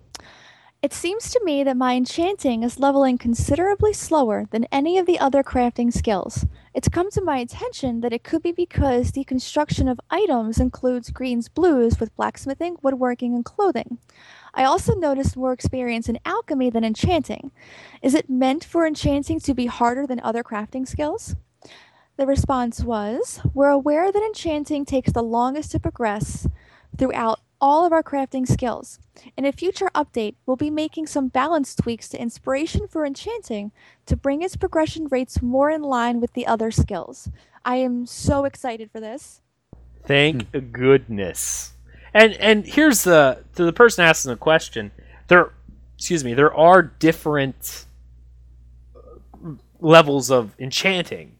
Um, like you can get blue and, and green and legendary enchants, but no one wants to waste those ench- those enchanting mats on low level stuff while they're leveling. It's everyone saves those things uh, for higher levels. So like I can tell you right now, I'm sitting on like four or five Kuta runes.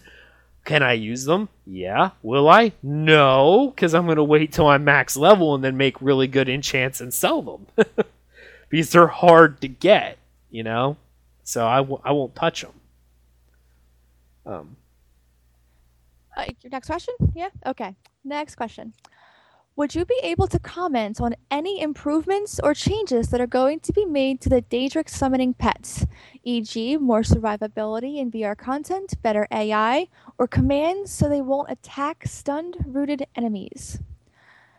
The reply was You'll have some basic control over Daedric summoning pets in patch 1.2. Po- Titus, will you stop eating the flower on my desk? Sorry, my Khajiit is currently attacking the flowers sitting on my desk. Uh, you'll have some basic control over Daedric summoning pets in patch 1.2.0, allowing you to use a hotkey plus left click to attack a specific target, or a hotkey plus right click to command the pet to return to you. We're also looking at increasing the Daedric summoning pet's resistance to area of effect attacks, but don't have a time frame to share yet on that. I don't use a pet, so Templars don't get them. I don't care. I- I would actually like them to have a little bit more survivability because they really do die quite easily. Although I've never had a reason to control my pets, but just having a little bit more health would be fantastic. Aren't you a sorcerer, Deltia? Oh no, Dragon Knight, come on, all the way. Ah, well, I'm confused whenever we call them, you know, the dark elf, dragon knight, sorcerer, vampire. So I get confused. Doesn't matter. It's all OP. I don't use pets. I don't think really anyone does. It's probably a bad design, and I've never liked pet classes in the first place. Um, so yeah, I don't see anyone really using them past like level thirty. It seems like it's obsolete. So I, I while, do, while leveling, I've used them quite a lot because there are times where if I go into a solo instance, I need both of both of my pets to be able to complete whatever the objective is because I drop like a ton of bricks if something even looks at me the wrong way. I, I I don't think they're like you said. Certain games have better AI than others, but um, this one definitely doesn't. And almost everyone will say the pets don't do enough damage to warrant using them over another ability. So I, I think their pet system, while it's neat, I, I would almost think it would be better if the pets were not controllable at all and they'd be like fire and forget pets.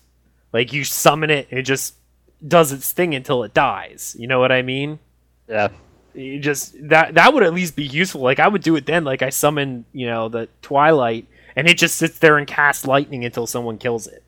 You know, or or until a certain period. You know, s- kind of like the Storm Atronach that you can't control. Why not use that? Because people might use that as an ability. Summon the imps and just let them run like crazy and attack things, and they last for thirty seconds or until killed. You know, and, and all they do is melee bite. That would actually be fairly useful, and you could actually balance uh, the damage of those because then you could balance it like any other ability. You could go, well, you know, this is only attributing to 15% of a player's DPS compared to this ability. Well, let's up the bite of the imps, you know, or whatever the case may be, the scamps. And you wouldn't have to deal with the crappy AI. Next question. Is using the Mage's Guild skill Equilibrium to swap magic over health and then healing it up again considered an exploit for gaining ultimate power? The reply is this is not an exploit, but the intent of the system is that you gain ultimate while in combat. So we may revise this in the future. Generally, it is going to be faster to gain ultimate by fighting monsters in the area. So the way I read this is using the Mage's Guild skill Equilibrium and exploit. Like you just take everything else out. Just is equili- is using Equilibrium and exploit. Yes, yes, it is. But the answer said it is not. Um, doesn't matter. It's OP. We were just. This is what we were talking about in the stamina and magicka discussion a little earlier. This this ability right here, and Deltia, what you were telling us, like how people are getting that, uh, you know, thousand DPS. They swap magicka for health, and they have healers to heal them. This is what they're doing. They're just spamming equilibrium, unlimited magicka pool, happy day. You know. Yeah. Sounds like something I need to try.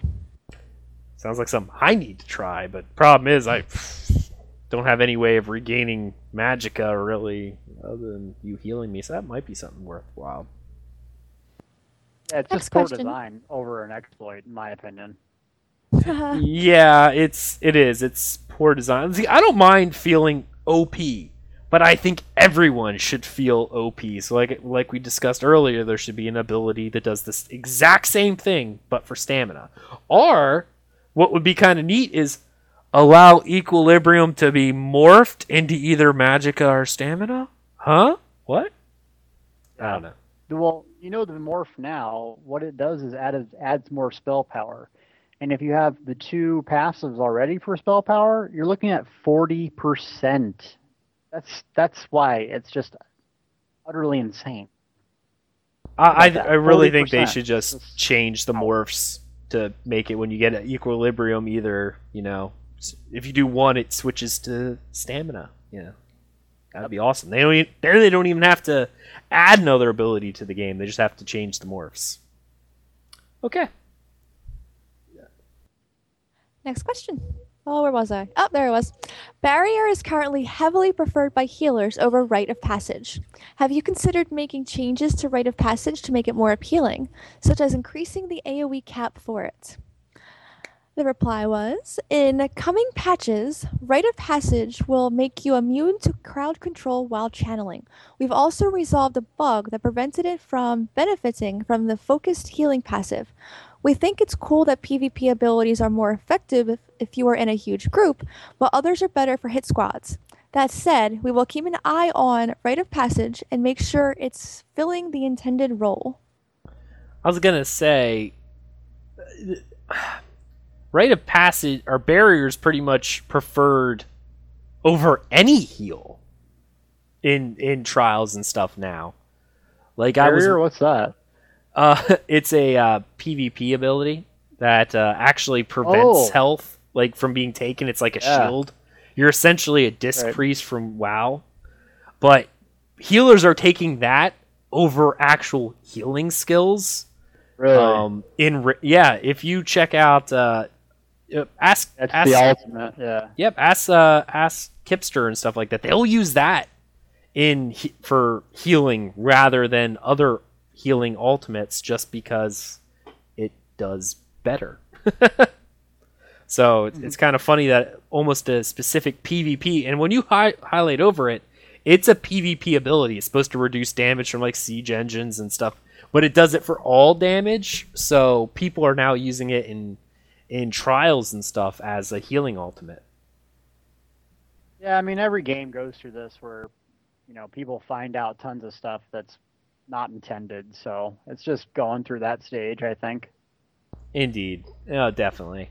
And especially with a game like this where other than class abilities, everyone can do anything, people are going to find, you know. Yeah. It's it's easy to find, I shouldn't say easy, but easier to find other games where it's very class specific cuz they can see metrics and numbers like, "Oh, a lot of people are playing X class right now. Well, it's doing crap tons more damage than every other class in the game, you know? So you can then adjust the abilities that are causing those issues. But here it's like, other than class abilities, it, who cares if a two handed sword's OP? Anyone can use it.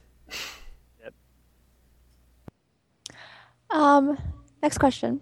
The scout quests in Cyrodiil were changed to dailies at one point, then changed back to be repeatable. People are using them to game the system and climb the leaderboards. Is this intended? The reply is What you're describing typically only happens in campaigns where one alliance owns absolutely everything. We're working on some changes, such as reducing the overall number of campaigns, which may keep that from happening quite as often in certain campaigns. In the meantime, we encourage you to offer your support to a campaign where that is not the case. AKA switch campaigns to one that's actually active. what? I said it. I did. Yeah, no. Of course, it's pretty much every single campaign, with the exception of Wabbajack, is essentially empty. Um, maybe some other ones aren't, but like ours, like I said, as of this point, I just checked. Our emperor has been emperor for sixty days. has never lost it because no one's in there. So Wow. yeah, it's it's one of those things where they have way too many campaigns for the amount of people playing. Um, they're just not doing the PvP. So yeah, Well, there's there's so much problems with PvP right now. I, just went into Cyrodiil, and I'm running two GeForce 780s liquid cooled, and I'm getting 20 frames per second. It was down to five for a minute, um, just because there's there's a memory leak. Like you know, that's that's I every time I go into PvP, it's something. We get in a big group, then everyone's gets bugged, and we have to rejoin, and then ride our horses up to the thing, and it's like there's so much barriers to enjoyment. That's what the problem with PvP is now. There's not enough people. That's one. The servers you don't know where they're active or not. That's two. There's bugs, and they're big bugs too. So there's three. I mean, so it's like for me, a PvPer, I can't log in during my lunch break, take 30 minutes to do a, you know, a queue or two. It takes me 30 minutes to get in the thing and find a group. So I'm just going to leave it until some of these things get sorted out. It just bugs me. To me, seriously, Cyrodiil is nothing more than a open world PvP PvE zone. Like I go in and people can gank me. That's it.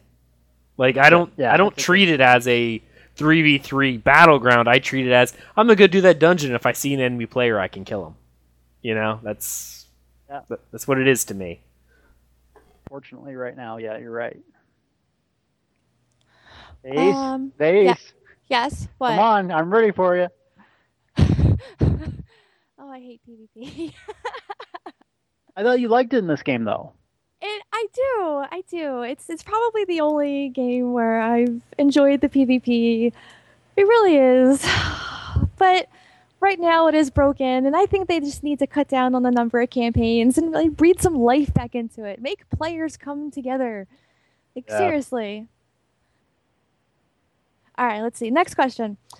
What? So this is a question with a picture. Okay. What can I do to help fight bots and gold spammers other than just report them? Is there a way to is there a fast way to report them? The reply was, you can easily right-click on a player character name in your chat window and choose the report player option. When you do, the window below will open, which no one can see. Press E to report a player for chat spam, including spamming gold sales advertisements. This will automatically send the report and does not require you to open and fill out a ticket.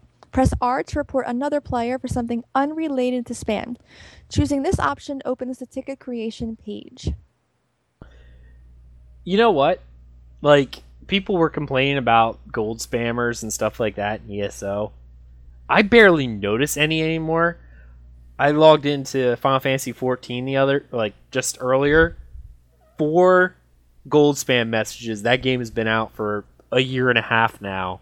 Like this game has hardly any issue with gold spammers that I can tell. Maybe the one-off mail, but it's I, I like the way the game system is developed with um, no global auction house. It's too hard for the Chinese gold farmers to make money, so I think they're kind of abandoning ESO, which is awesome. They've moved on to other games.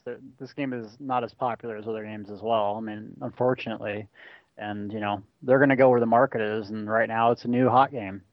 That's right.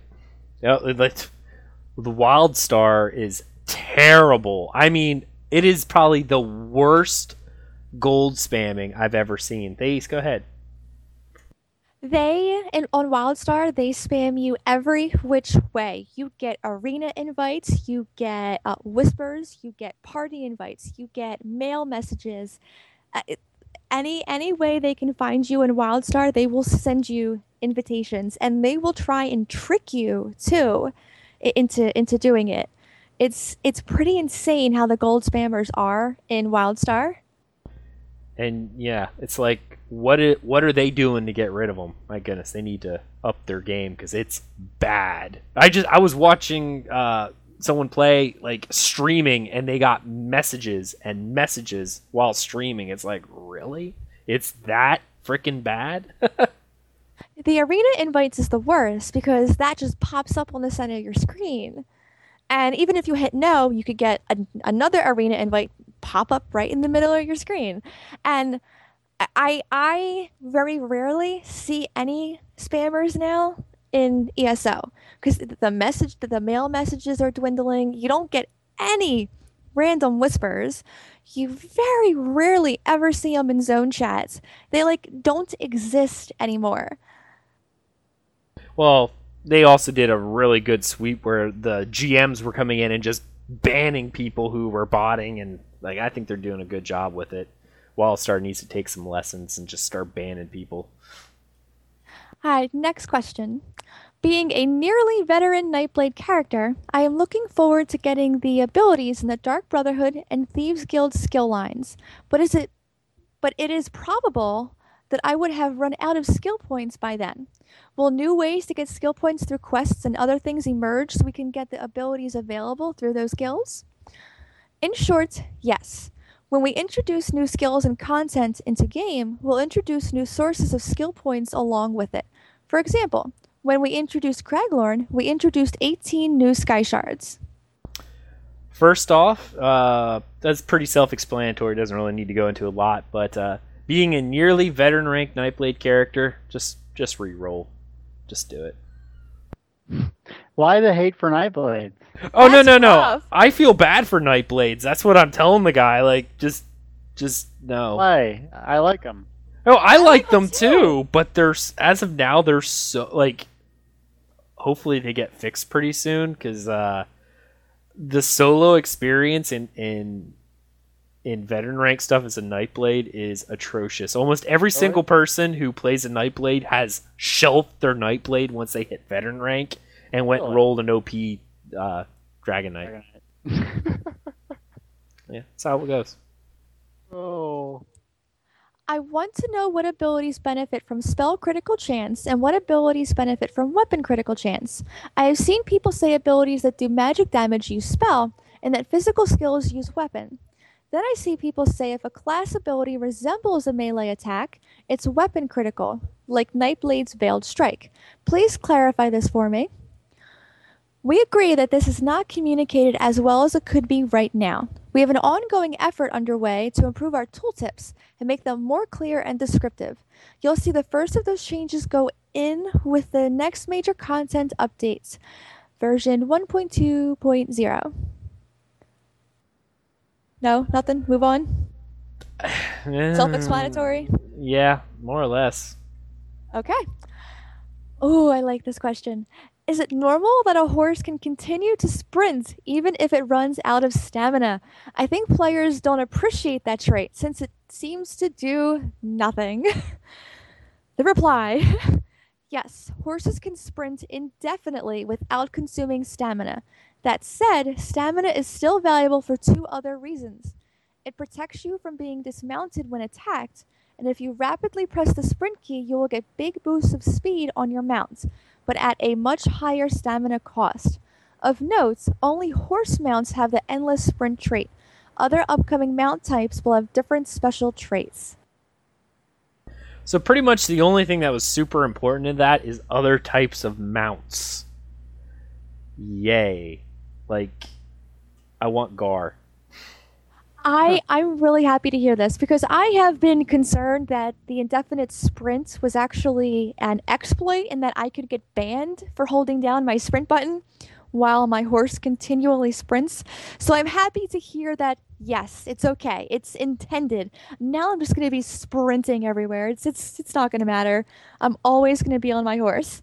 And as for the other mount things, I definitely want a guar. They are just so adorable.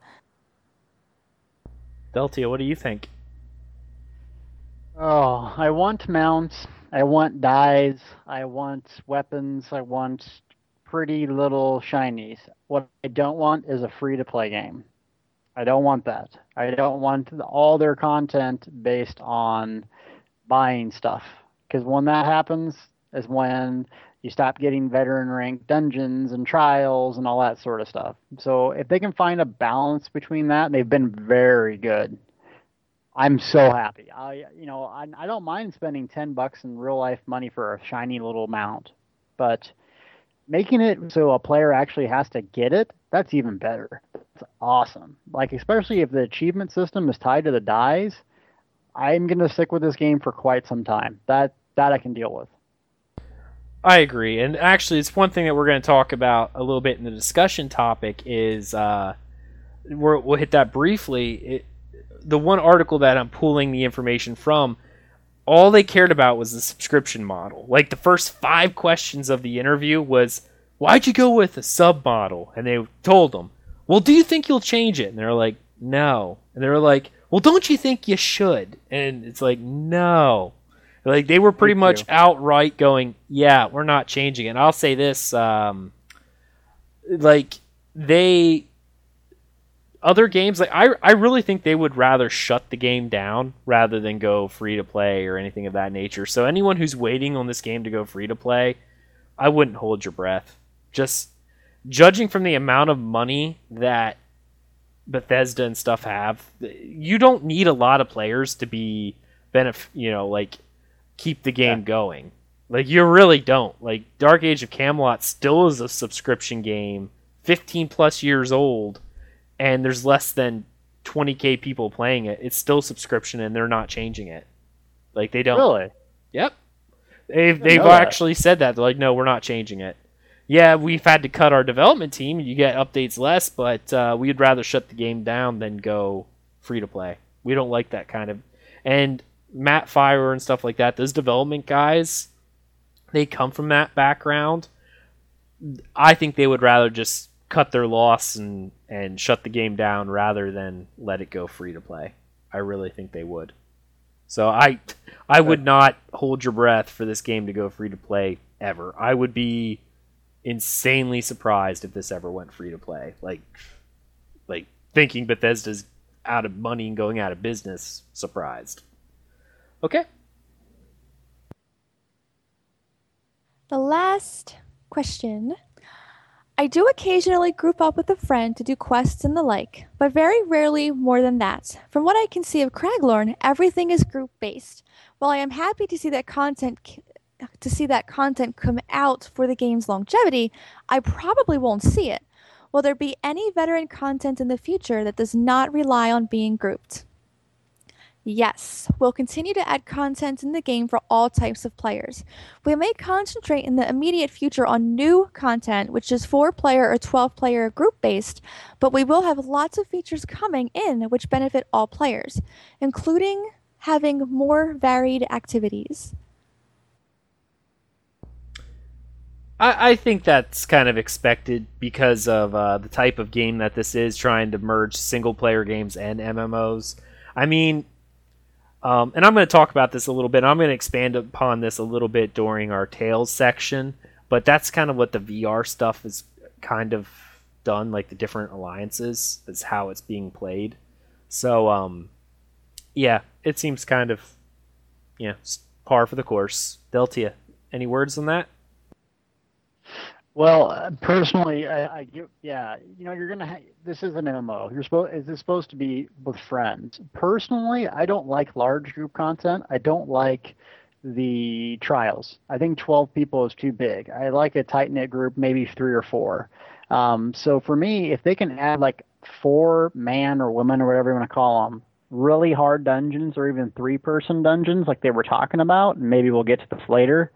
I am super excited for that because that's what I like to do is have three or four buddies. Just that's the gaming to me is like going to a bar with your friends. You go in, how's your day, how's your job, blah blah blah, and you do something while you're doing it. That so for me, if I have three or four friends, that's just what I want to do and work towards something really challenging. So smaller group content, I'm really looking forward to that. Um, they already were talking just for benefit is uh, something called the Dragonstar Arena, which is supposed to be similar to Trials but for four people.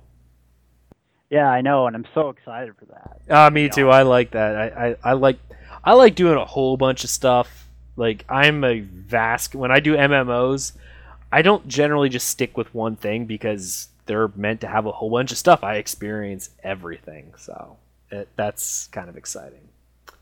Okay, well, that ends our news for this week. I know we had a lot of it to go over. Uh, so we're going to move on to the next section, which is our discussion topic. I, I don't know how long we'll go on this, but uh, there was an article that um, Quest Gaming Net- Network put up, which they found another interview with creative dire- uh, the creative director of the Elder Staves Online. Yes, I said Elder Staves. Um, by a company called GamingBolt. I'm not going to even really touch their interview because, like I said, that was the one that all they really harped on was the subscription fee. Um, and he pretty much defended it to a T, which was awesome. But there were a little bit of nuggets in here. And first off, the nuggets include they're adding a new VR dungeon, City of Ash. That's going to be coming soon. There's been no date for this. None of this stuff has dates yet, but it's things coming up. Um, City of Ash was a fun dungeon. I really enjoyed Oh, that yeah. one. So I'm excited to see it in Veteran. Like really excited. Loved it. Love that one. Indeed, it, it was fantastic. Um, they're adding another region to Craglorn, which will include another trial. Which, to anyone who's seen the story already and knows a little bit what's going on, the missing Celestial's going to show up. Just spoiler. Um, PS4 and Xbox One still does not have a specific release date yet, and ZeniMax Online Studios is aiming to keep their three to four week content release cadence going. So that's exciting. Now, the real gem in this article is they talk a little bit about the justice system. The justice system will give players the ability to steal from NPCs, but also from other players as well. The addition of this content will allow players to act as guards and attempt to stop the thieving players who, no doubt, feel like they are simply exercising their natural right to the five finger discount from our pockets. That means that the system will be adding a type of PvP into the main world, non Cyrodiil. As a result, Sage also stated uh, the players will be able to kill these will be able to kill NPCs, but there wasn't any clarification if he meant any NPC, including quest givers. Um, a direct quote from Paul Sage is We're looking on adding a justice system which uh, is where players can steal from NPCs and the NPCs will react to that. I can kill NPCs and NPCs will react to that. The coolest thing I think about the system uh, is because it's online, we can allow players to not just steal and kill, but they can also become guards and act in justice. So you'll have a little bit of PvP in the real world with the justice system. Justice system. How awesome does this sound? They go first. It sounds amazing. Then I I have to really start working with my with my my daggers cuz I need to be like, you know, that sneaky, shadowy, lightningy thief character. That is my dream character on ESO. I am super excited about this because in any Elder Scroll game, like the single player games that I've played, I was always the thief. Always. Deltia, what do you think? Man, I, I don't know how they're going to pull this off. If they do, this will breathe new life into the game. This is pretty much like old school Ultima Online type stuff, and that's what I want. That I missed, like you know, just people controlling the game and not and feeling like a little more sandboxy, which really no MMOs do anymore. This would be awesome. Imagine players being the guards and having like a guard only guild and like a thieves guild, like literally. I mean, gosh, it's gonna be talk about immersion. That's gonna be fun. Oh, I, I know. It would be really cool. Like like you said, the Ultima Online system, when you stole or something, you were flagged, your name went gray like you were a criminal. If you were a murderer, it went red. And you could then be hunted down and, and killed for this. I think that is a really cool if you're I think they should do something similar to that, like with the Ultima Online system, is if you stole, you're flagged as a thief and people can can get you and you know like your name goes gray if you're caught. And um now when you stealth you're hidden from other players. Not like yes how it is currently if you're stealth you can't really see the people. I think it should be stealth similar to uh pvp related stealth. It's almost like you become another part of the faction and you know you're able to hunt that person down. Maybe they have a quest uh, like a bounty quest like where you see uh, the the the banners up there that you can step going. You know there's been a rash of robberies. Please bring you know please bring x number of thieves to justice and they reward you with uh with the dragons the gold dragons the gold and um or maybe some other kind of reputation or uh, you know something along those lines. I think it'd be really neat to have like a reputation type system that if you're if you that that fluctuates really that if you are act as a guard you're more recognized as oh, this person's an out, you know, a law-abiding citizen. They get a title like the law, you know, law-abiding citizen or something along those lines. I don't know.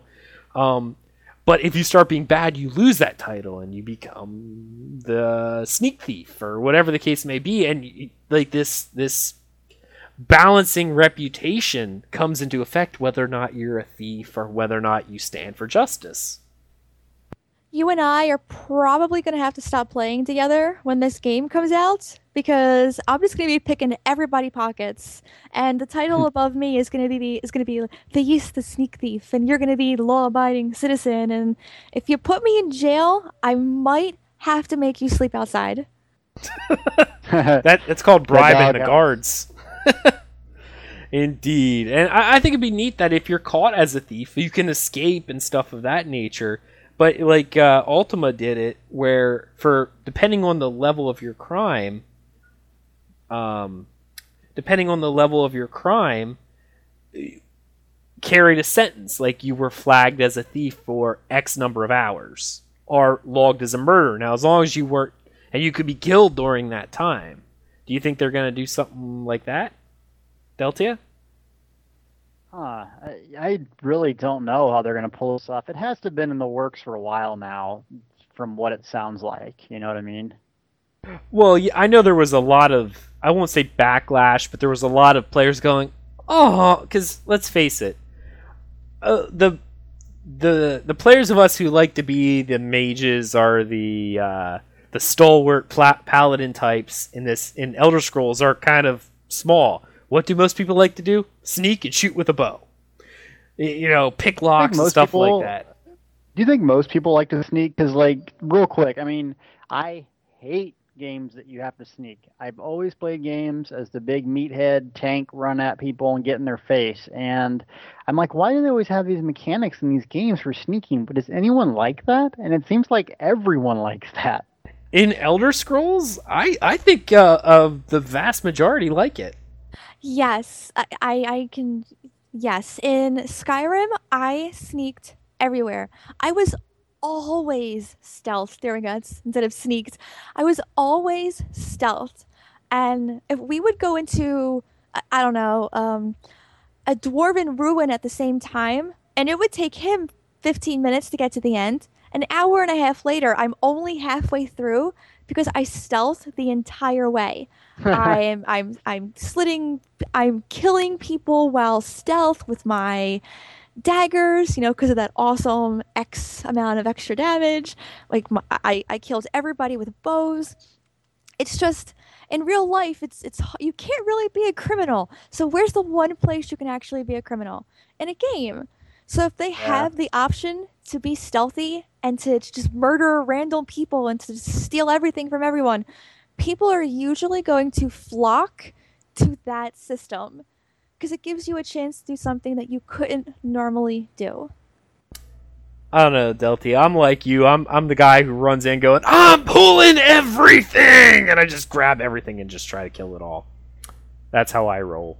Big sword, lots of yeah. damage. You and I can get along. Yeah, we're just, uh, that's it's what I don't need to sneak. Just I look at her. I'm like, let's just run in. She's like, but there's like 20 guys. I'm like, I know. Well, they can call for reinforcements. I know it's a little one sided.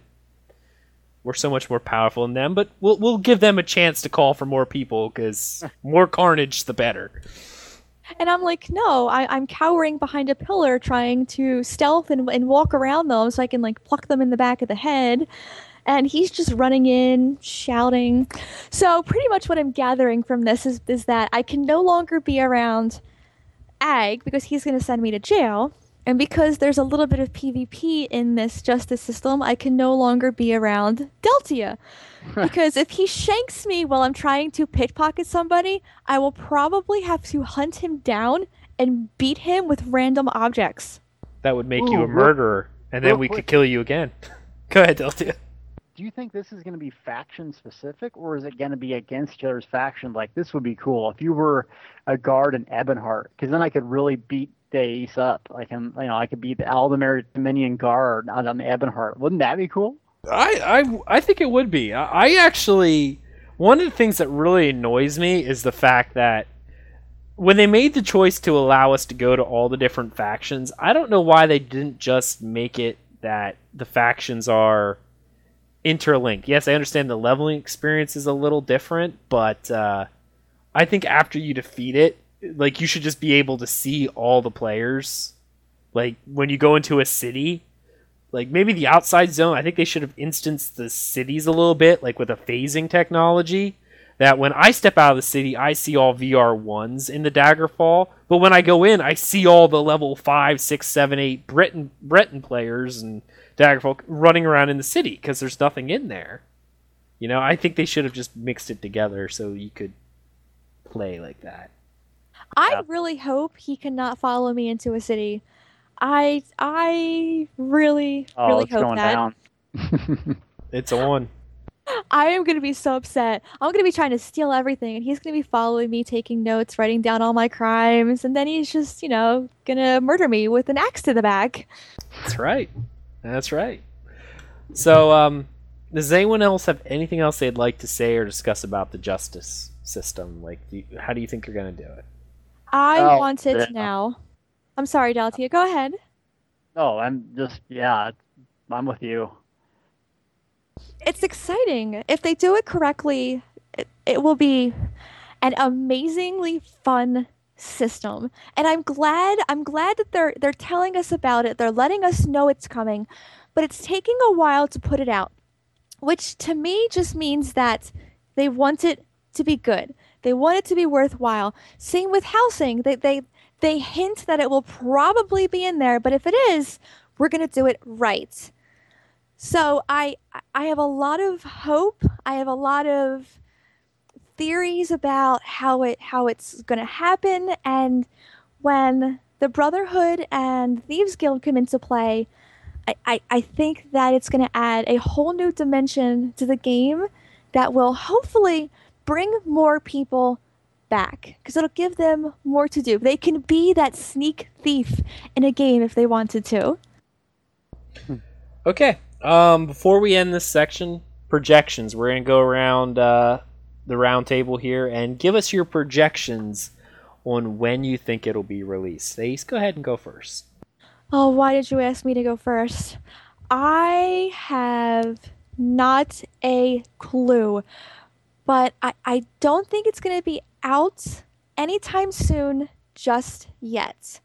Yes, they're they're talking about it, but I don't think it'll be in a few weeks. I think it'll be a little longer than that so that it can really be close to perfect. Now, as with anything when it's released, there will probably be some bugs. You know, it's it's normal anytime anything new comes out. I I really don't mind bugs. Doesn't really bother me at all.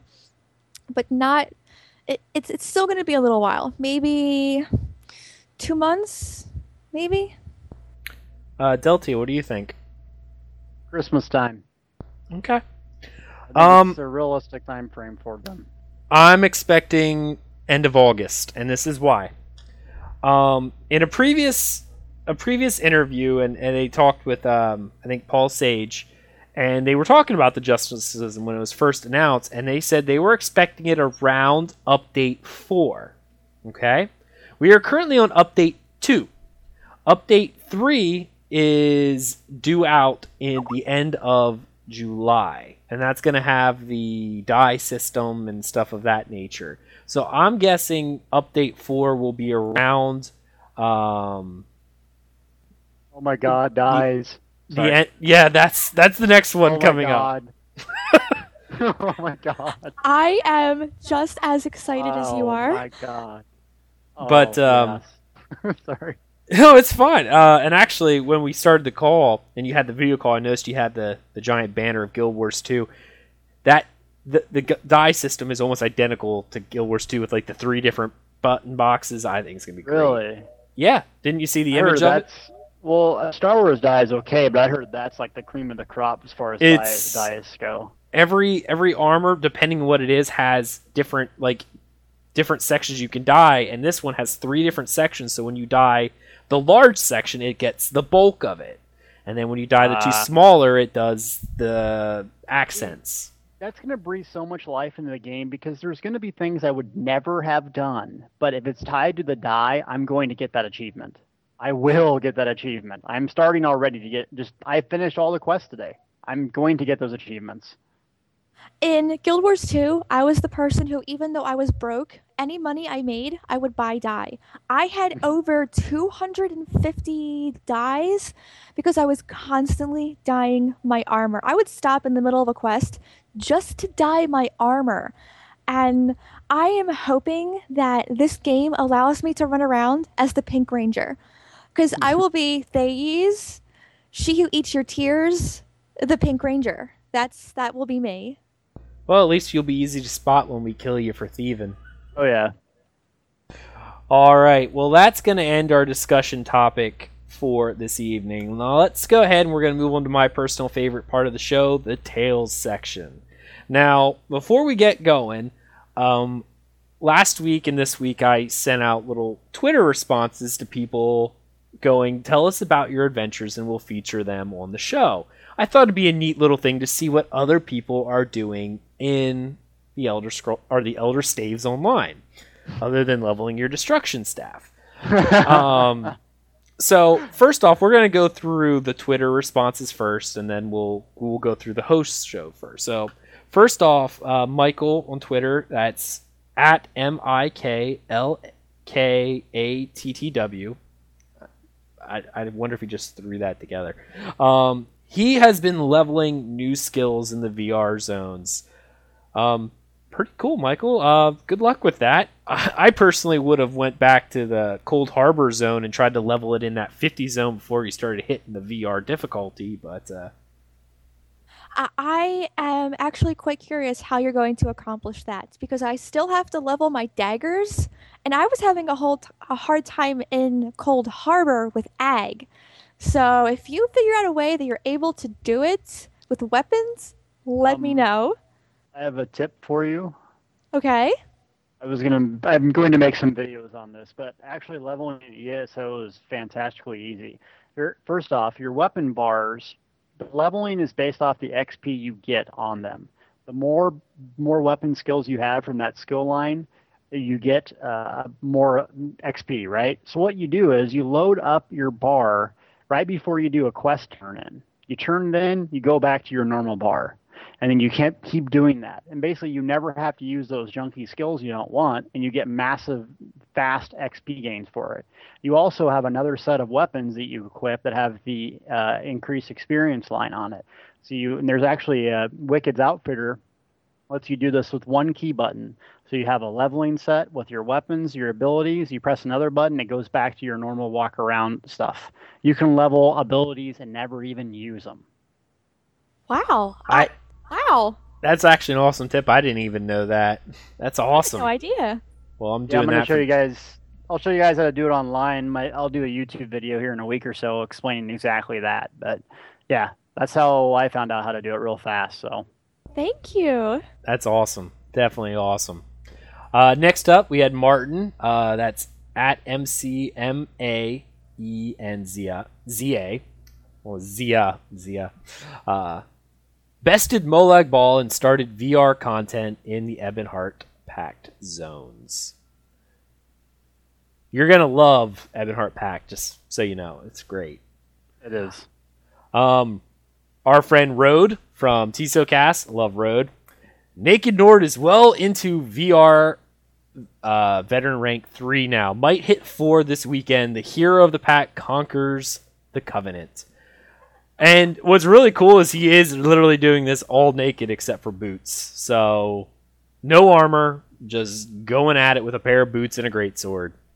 Do you happen to know what class he is? Because if I was naked Oh, as yeah. a sorcerer, there there'd be no way. Do you think? yeah, Dragon Knight. Dragon Knight. Well, he did a Templar as well, so but I think the Naked Nord is a full out Dragon Knight. Naked Nord's a full out Dragon Knight. Yeah. Oh well, no wonder he can do everything naked since they're just OP. yeah, it's OP. We're good. Um, Manic Pixie Carly. That's at K A R I T H I N A. Fell through the world just before my fight with Molag Bal. An unexpected end to the world's hero. Thank gosh for Slash Stuck. Man, that's uh kind of anticlimactic, isn't it? Just boop, nope, through the world. awesome. And uh, Aloha, that's at E L L O A W E N D Y on Twitter. They just finished their first run of City of Ash. So gorgeous. And they actually had a link in the Twitter response. They took a picture and put it up. I love City of Ash, so that's awesome. So those were our Twitter responses uh, for the week, and I actually I kind of like this idea, fans. Let us know if you like the idea. I think it's kind of neat just to hear what you know listeners and are doing in Tamriel. I think it's a neat little idea. I like it too. I, I really do. So yeah, if you have anything more, let us know. That was that was awesome to hear what everyone else is doing. Since we always tell people what we're doing in game. Right. Um, okay, now we're going to move on to the host's tales. So, uh, Deltia, why don't you go first because you are our guest, and tell us a little bit about your character. Like, uh, you know, our, if you you've listened to the show, our character. We talk about how our character build is mechanic wise. Then we go on what we did in the game this week. Okay, sure. I am a Dragon Knight Nord badass five heavy, two light, sword and board, and either a destruction staff, I know, a restro staff, or a bow. I got them all almost at 50, and I have 270 skill points. So I have a lot of skills, a lot of different things going on with my guy. Um, basically, if I'm playing it right, I cannot die, and I will take on mobs, 20 mobs deep, throw a dragon standard down, and kill everything. I got it set up so I can have basically the heart. I have 2,500 health, almost 2k magic and 1500 stamina. I have full armor, basically the soft cap. I can get to the hard cap using one ability. Um, I mean, what else do you want to know? It's pretty BA. And if I go to Destruction Staff, use a spell crit potions, and throw Mage Light on, I almost have 100% spell crit for 15 seconds. So everything dies once my standard's up. Um, yeah, and that's my character. As far as what I've been doing in game, I really enjoy the stories, and so I just finished all the major storylines. So, Ebonheart Pact, um, Aldmeri Dominion, and then I just finished up the um, uh, Daggerfall ones, and I can say they're all pretty good. The main story arcs. I did like the Ebonheart Pact the most as far as storylines. It was really really fun, but I just I was really surprised by Daggerfall Covenant as far as storytelling and whatnot. It was very good, but what my character does, I do a lot of solo play, and then at night my friends get on. We'll do like either Craglorn or stuff. So Endgame and ESO right now, I don't know. It's not the best thing. There's it needs to vary. I think once the justice system comes out, like Star Wars: Old Republic, you know, you had the game, but once they had Galactic Starfighter that came out, and that was like a whole new system essentially. It Ew. really, it really breathed. Well, I didn't like it but that's it's just something else to do and really breathe life into the game. So for me, what I'm doing now is trying to make videos and finding out what the best thing to do is, and then just spending time with my friends doing dungeons or getting skill points, helping them level alts, getting crafting.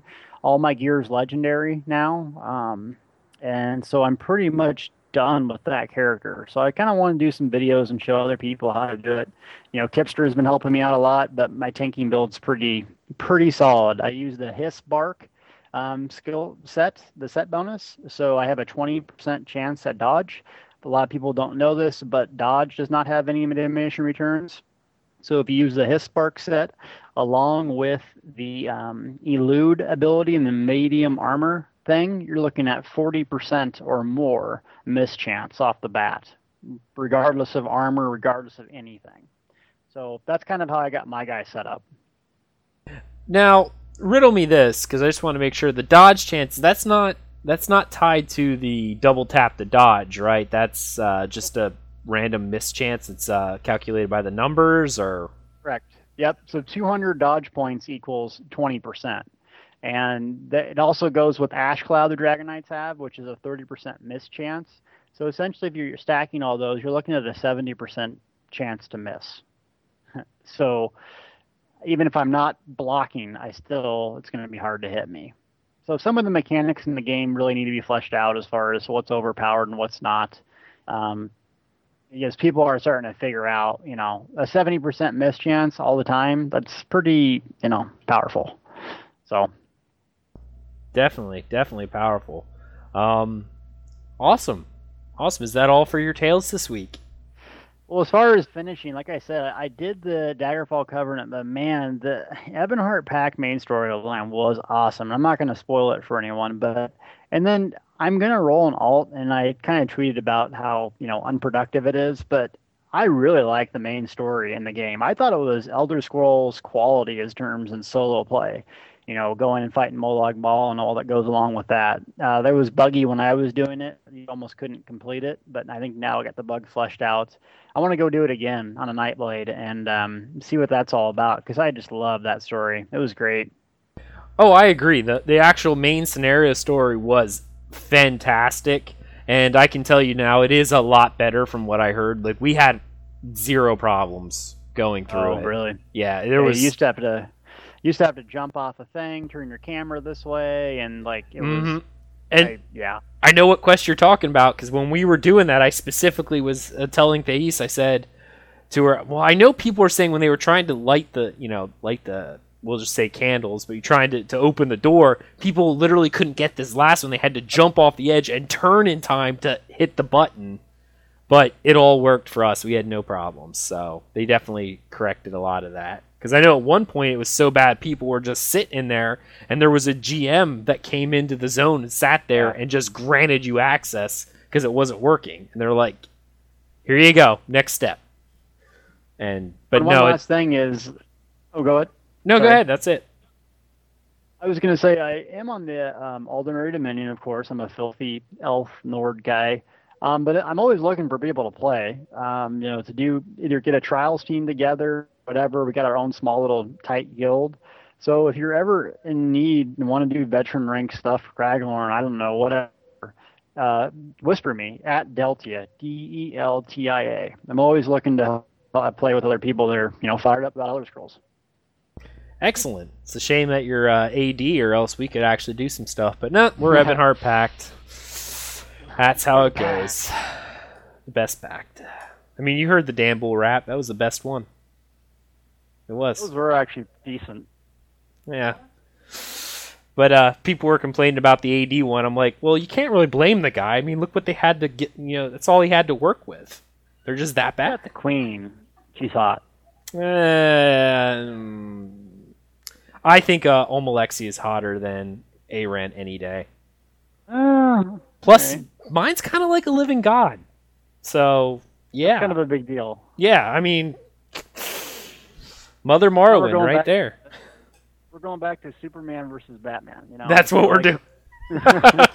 Yeah, this is a never-ending uh, the battle here. Who's uh, whose girl's hotter at this point? Okay. Um. Well, it's time for our tales.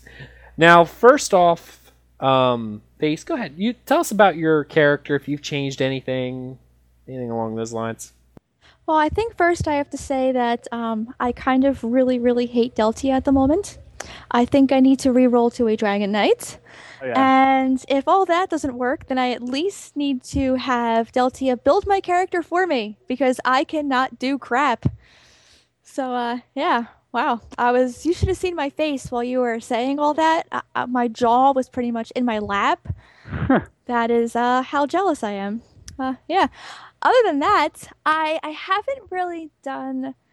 I haven't really done anything new because like it took us so many days to to, to do that patch.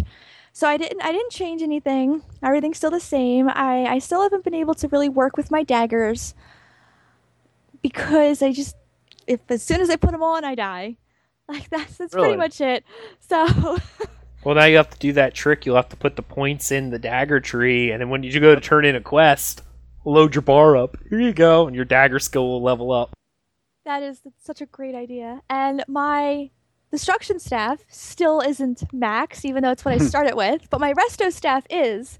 Because I die so frequently, I keep switching to my resto staff. You're a sorc, Oh. Um, right? Yes, I am. Can I tell you a tip? Sure, you sure can.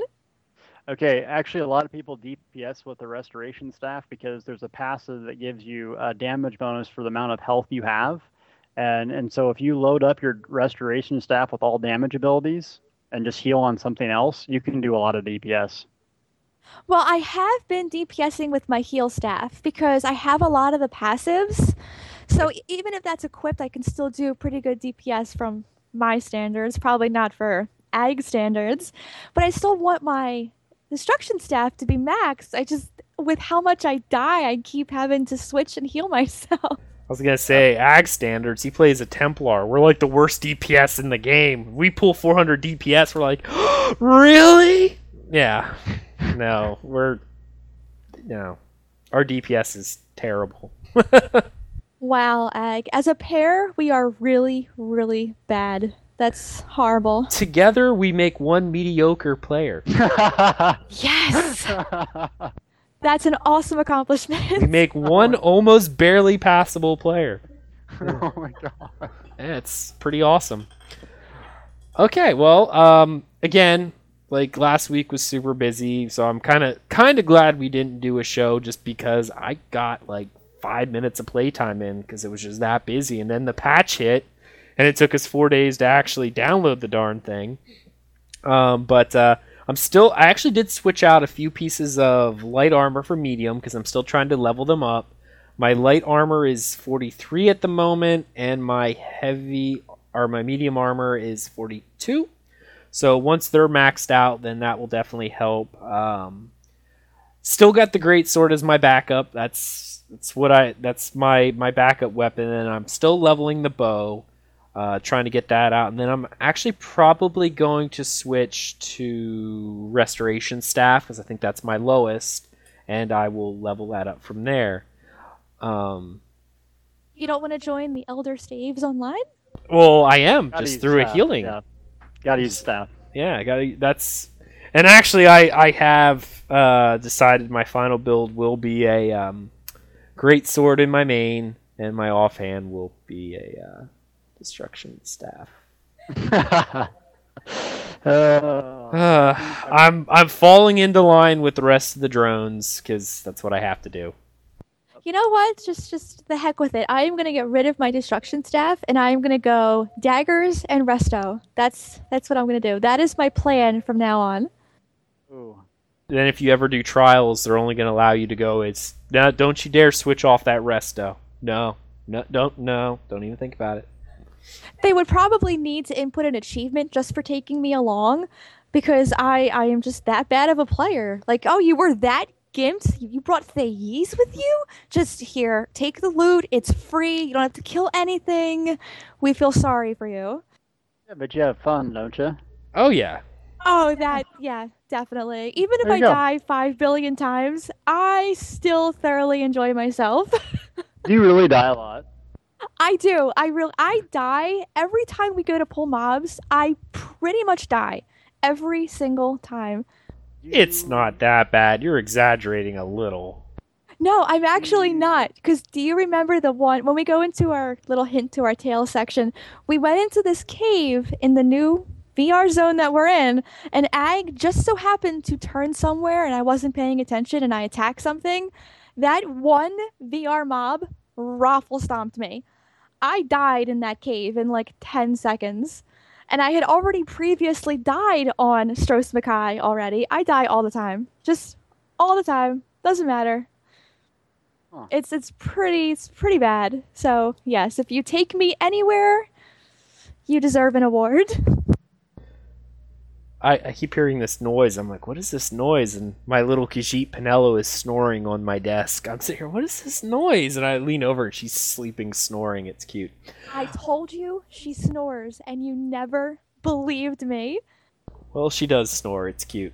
Um, but yeah, we finally started the veteran rank one, uh, the veteran content in Daggerfall Covenant, and we landed in Daggerfall. But um, I I like to follow the stories it was, so I'm going back to Stros M'Kai, doing it prior to the the beta change. Like we landed there, and that's how I'm following the story.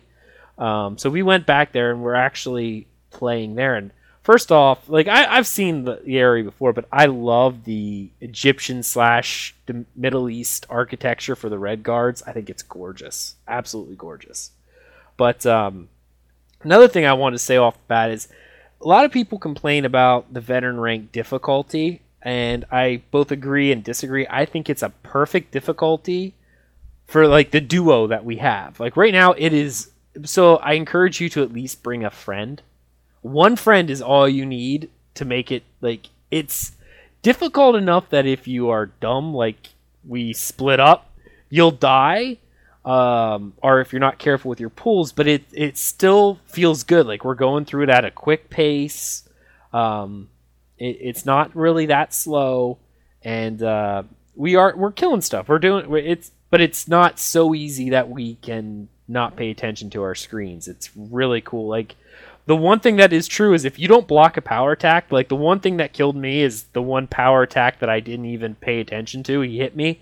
It knocked me backwards, and I went from full health to like five percent in one hit because I didn't block it.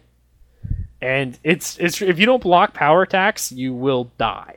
And I think that killed you too because the same thing hit you. I died twice. That power attack got me, and I died. And Then I came back, and then I tried to run away because I pulled more mobs when I res. And as I was currently trying to run, I ran into more mobs, and then I died again. And that's when you res me the second time. Right, right. Um, but yeah, we're just we're right now we're just running around uh, Stros M'Kai, loving it. Um, I think we set off trying to find the the elf uh, Niz- Nizmamu or something. I, I don't remember. Um, and the I guess it's Bethzark, the uh, dwarven ruin on the island. But we w- ended up going the complete opposite direction both times, and we uh, went into the grave to rescue the suave little thief, and went into the goblin mines up there. It, it was a lot of fun. My heart definitely belongs to that Breton thief. Oh my gosh, is he adorable? I just yes, my my heart is his. I can't help it. Um, yeah, so after he left us, the dirty thief, we did actually we went up to this one section on the north part of the island called uh, the Rash Merchants uh, Plummet. And I think we spent like 20 minutes trying to jump across this bridge because there's a bridge that goes across and it's kind of fallen.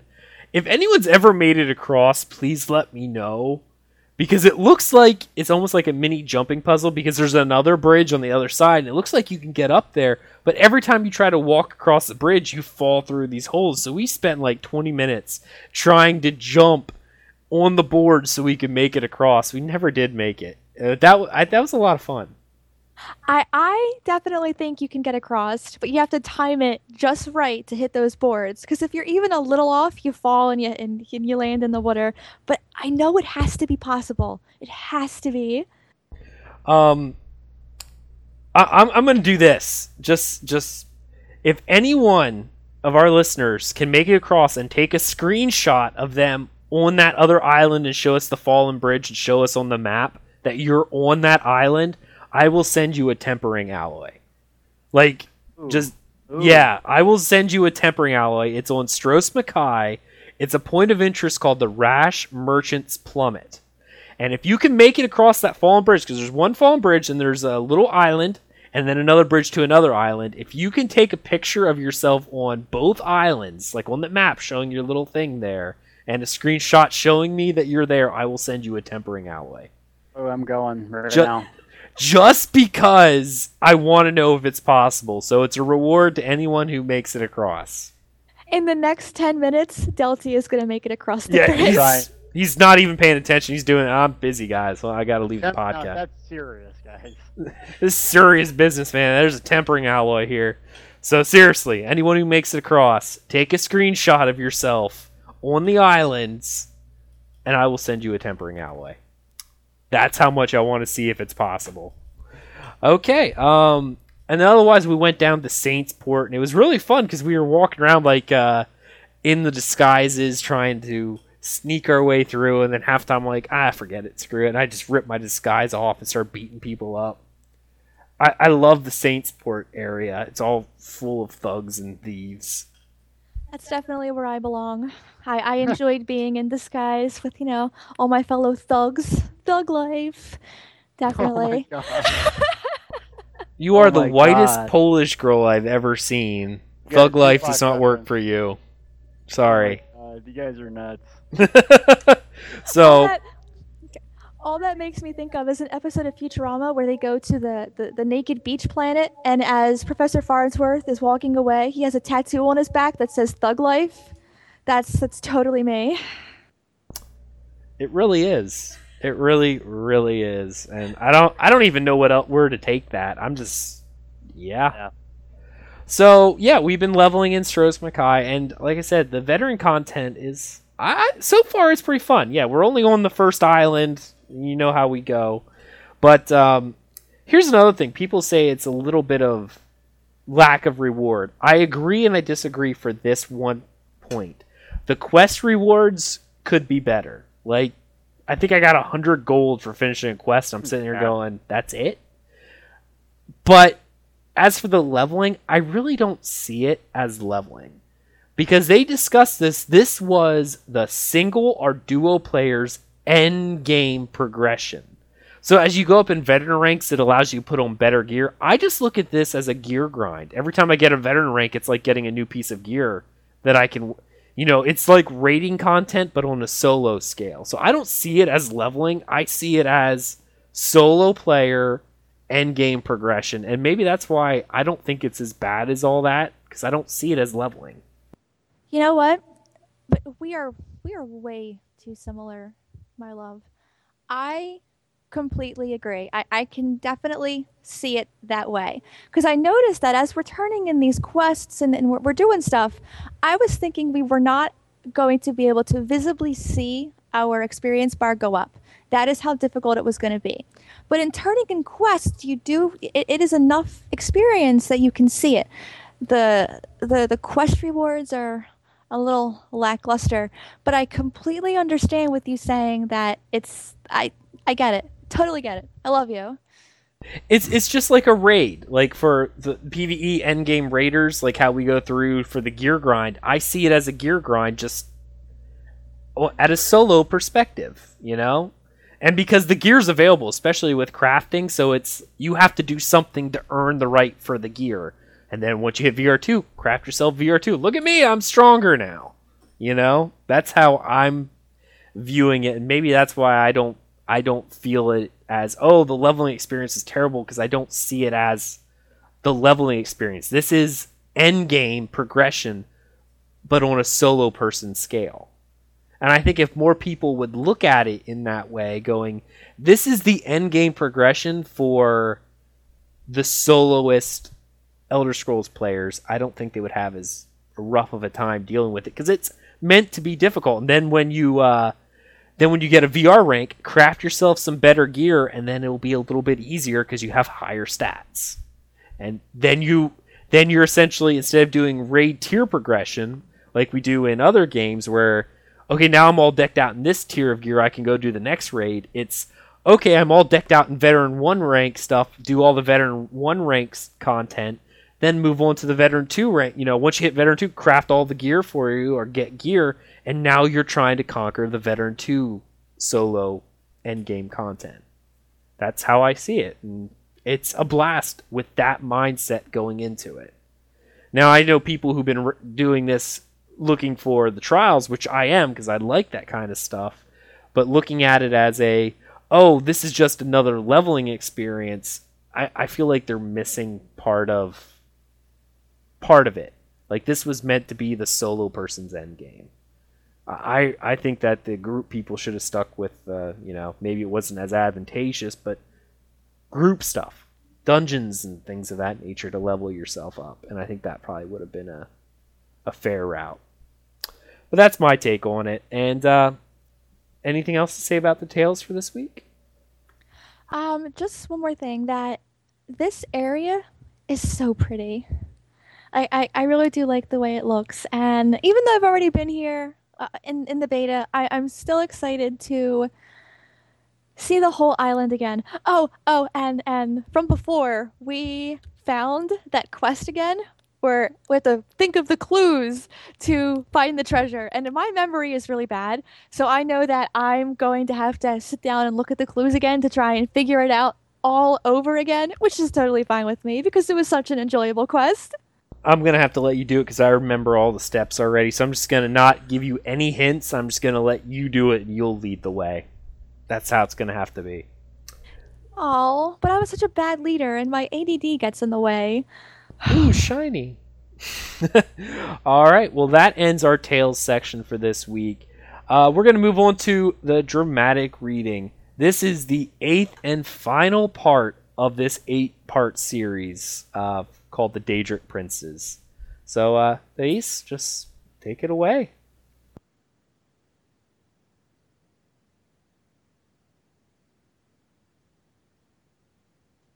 I know why he didn't introduce the book. It's because the one book that he cannot pronounce to save his life. Absolutely. All right, the the two books that I will be reading. Well, the first one is A Apostolus Lame Balta Mesomorti, and it is by oh wow the author is harder pronounced than the book name of the book. Mabai iwanel scribe. As brighter grows light darker becomes shadow. So it passed that the daedra Molag Bal looked on Arkay and thought the aedra prideful of his dominion o'er the death of man and mer and it was sooth.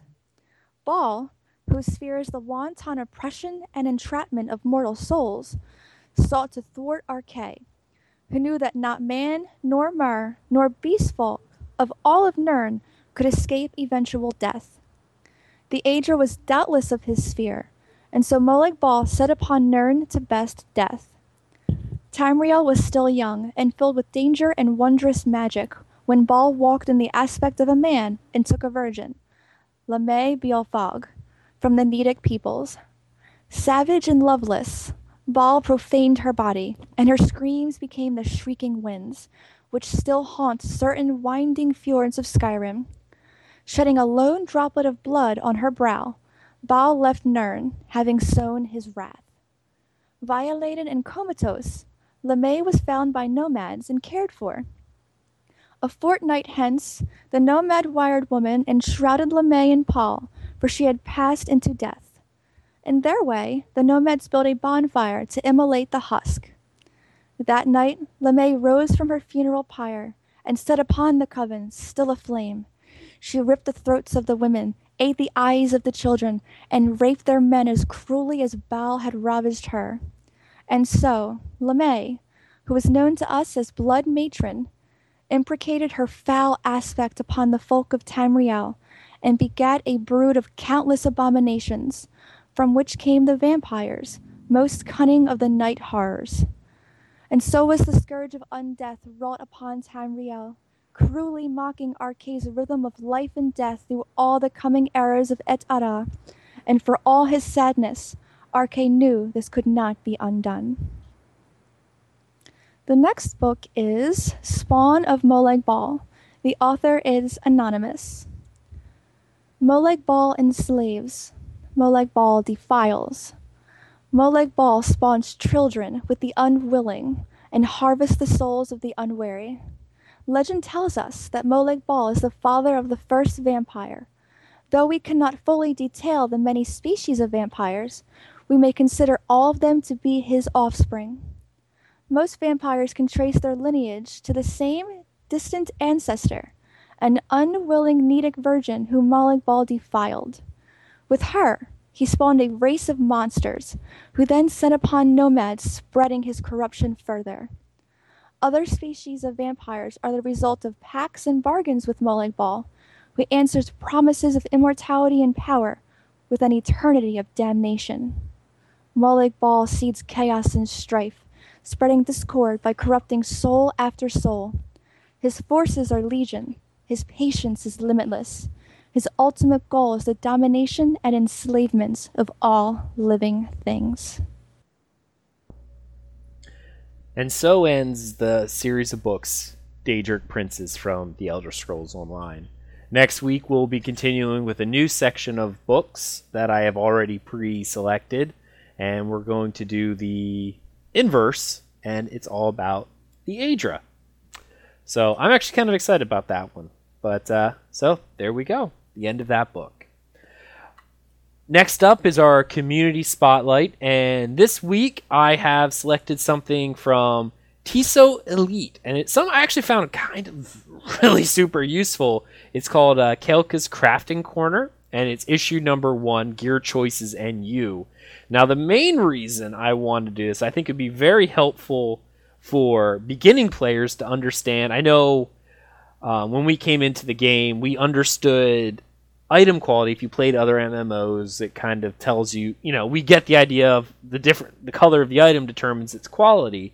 Well, this goes on to tell you about the different types of armor that there are available. Um, for armor choices, different kinds of weapons in the game. It shows you the item level and the quality, giving a list of all the items you'll need as you're leveling up your crafting and what items are being used at that particular level, as well as showing you the upgrade components and what they're called, how to use them. Now, one of the best things um, I've I've found like there are other tips as well in here for trading out different things. Um, for acquiring temple or tempers and stuff like that.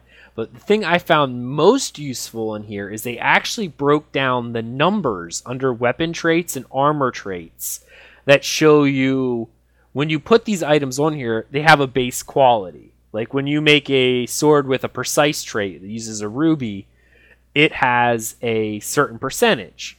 And of course, it goes up with quality, but I never really knew. They actually broke down here completely and told you exactly how much it is based on the quality of the item. For an example, using an amethyst, which gives you the charge trait, which is increases the enchantment charges.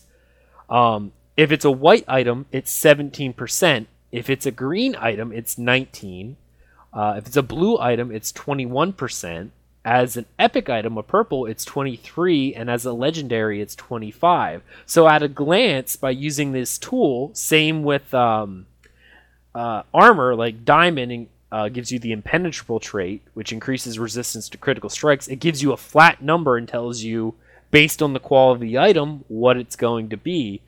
So white item is 60, green is 70, blue is 80, so on, and it goes on.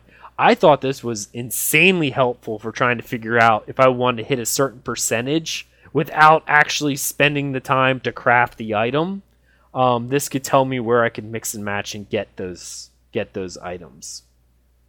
So I thought that was really super helpful. So if you're interested in checking that out, it is on tissotelite.com and it's Kelka's crafting corner. Uh, I think newbies will be very this would help you out a lot and i think there's some little nuggets in there for us long-term mmo players so i want to thank uh, kelka for creating the guide and tissot elite for being an awesome part of the elder scrolls online community uh, next up is our guild spotlight and this is just time for us to tell you how to find us if you're interested in joining our friends and family guild for Tales of Tamriel, you can whisper or send an in-game mail to at Aggelos, that's A-G-G-E-L-O-S, or at Tear Eater, T-E-A-R-E-A-T-E-R for an invite to the guild. If, also, if you want to PvP with us, or in this case PvE with us in a PvP zone, we are representing the Ebonheart Pact on the Hope's Fire campaign. Um, that will be subject to change because I know they're going to be squashing the campaigns eventually and doing some different rule sets. We will update everyone uh, when those PvP changes come around. Um, moving on to our next section is our emails and uh, fan feedback. So uh, we didn't have any iTunes reviews this week, but we did have some e- emails. So thanks. Go ahead and read some emails. All right, the first email is from Eve Trael. Salute! Congrats on turning 21. Another tandem triumph in my book. And speaking of books, amazing job with the read these. You did say you practiced ahead of time, but still, you sounded flawless. Well, thank you very much. Since you both are now VRs and slowly experiencing the 50 plus and 50 plus plus content, I thought it fitting that perhaps you could touch on the discontent that many are suffering from during the climb through the ranks specifically the lack of increase in stats and gold rewards from questing and loot. I realize the hunt for sky shards alleviates the complete lack of character progression, but perhaps more could be gained after reaching level 50.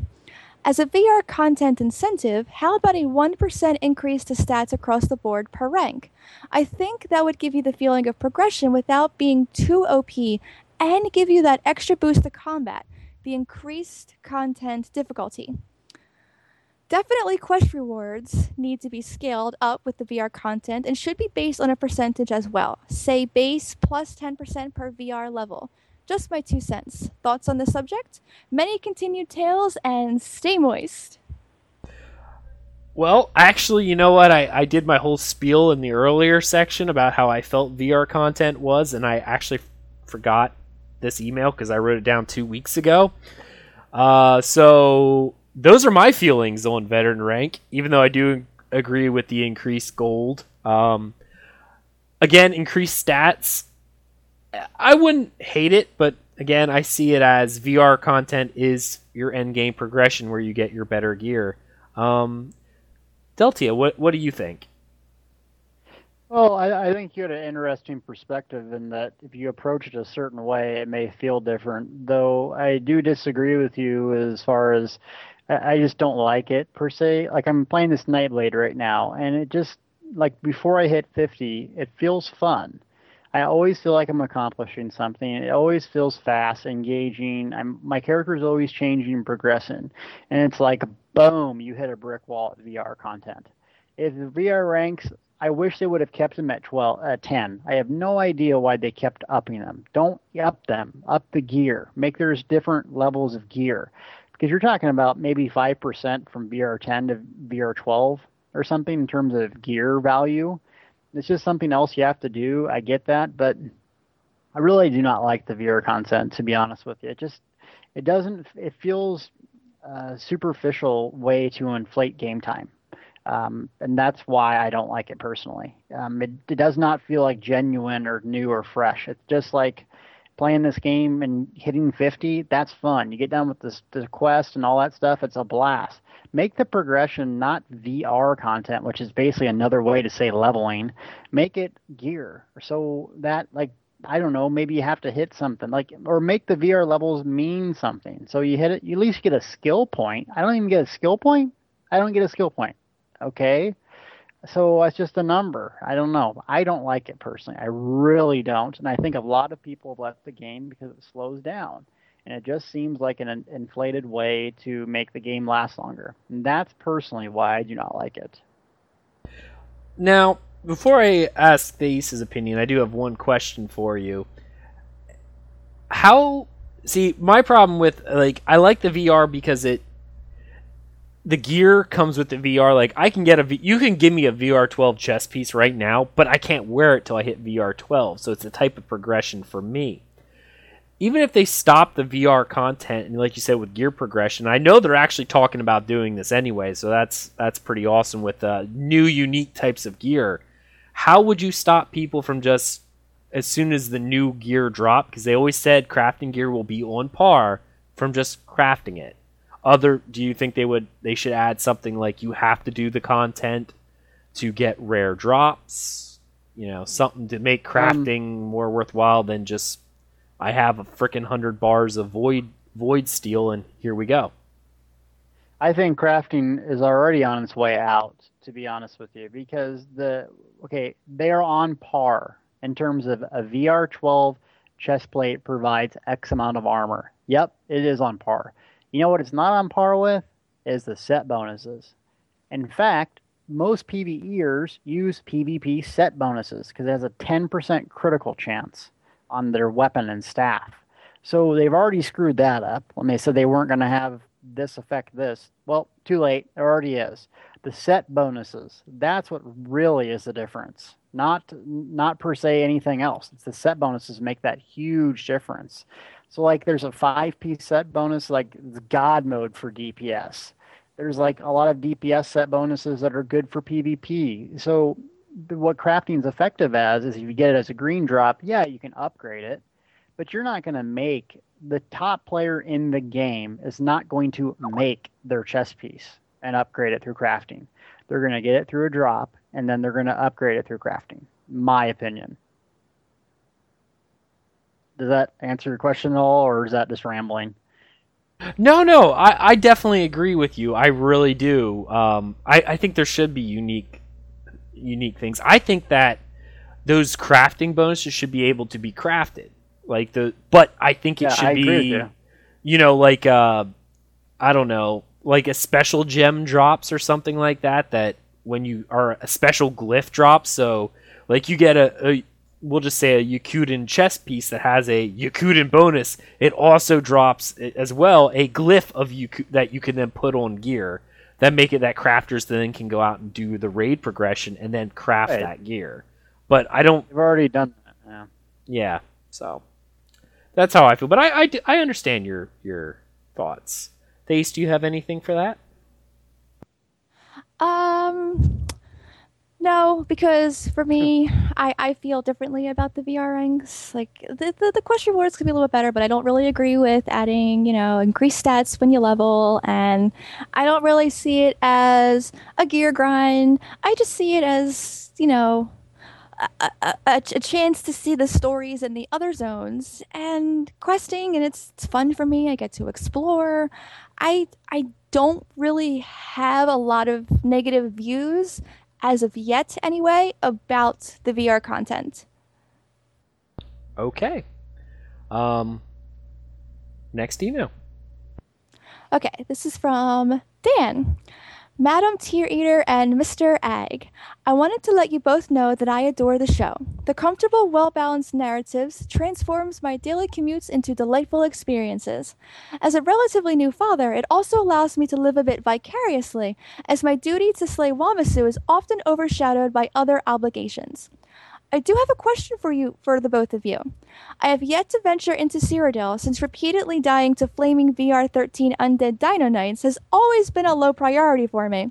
With the realization that Cyrodiil is currently dead, and noting that a fair amount of that is likely due to imbalances, do you think at this point that ZeniMax can draw players back into PvP by implementing better class vampire balance? My concern is that even if the classes and diseases were brought back in line, the main issue will continue to be the disparities in actual character level, which quite frankly has kept me out of Cyrodiil since, since day one. Although I have been unable to get a hold of either of you in game, I hope those Nirnroots were properly delivered. I would love the opportunity to adventure with both of you at some point in the future. Thank you for the show, and Azura guides you both. Dan, aka at Magonushi.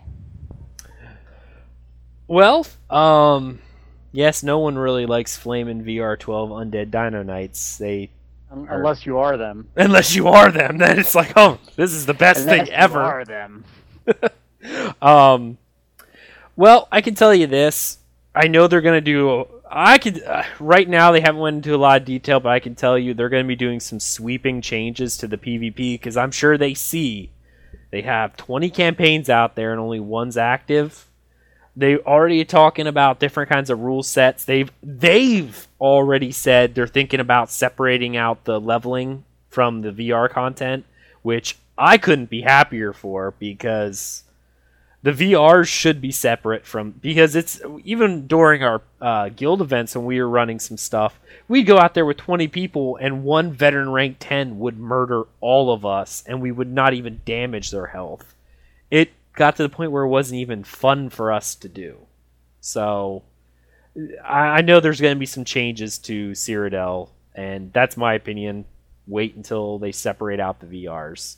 Um, Deltia, what are your thoughts?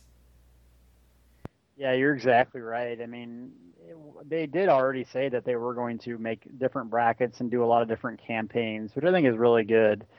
Um, as far as class balancing, it's going to take a minute to get this game sorted because it's a unique game where everyone can heal, use range abilities, and that's why I'm staying. I love that. I don't have to re-roll every week when some new class gets nerfed or whatever. But Cyrodiil right now it's just not fun. Um, it's just not. Uh, Whether I'm spending my time getting there or content like is buggy or like the servers break down, it's like you know I'm just gonna let it be and try it here and there, and really enjoy the getting the skill points. And I really like the achievement system.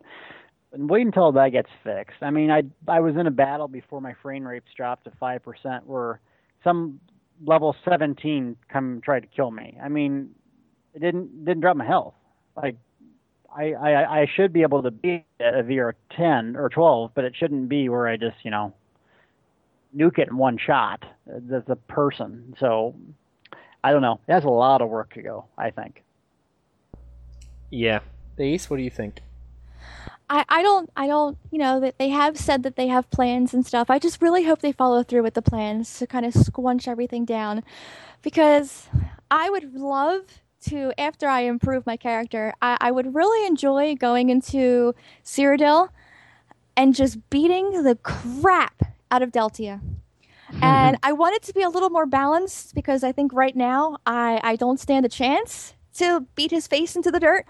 But eventually, I would like the chance to ruthlessly beat his face into the dirt. So I have high hopes that they will fix PvP in Cyrodiil.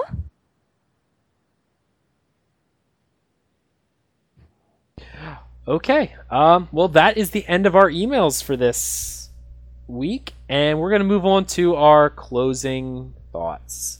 So, first off, ladies first, ladies, tell us your final thoughts for this episode glad to be back. Like taking taking that one episode off, I was I was like itching, kind of like going through withdrawal to do the podcast. So I'm I'm glad to be back. The break was nice though, with you know with the visitor that we had. So happy to be reading those lore books again. I was really excited to be reading uh, the book that I read today, which just for the sake of being able to pronounce it to torture Ag, I'm going to pronounce the book one more time. Opusculus lame balta mesamorti, because it's just fun to say.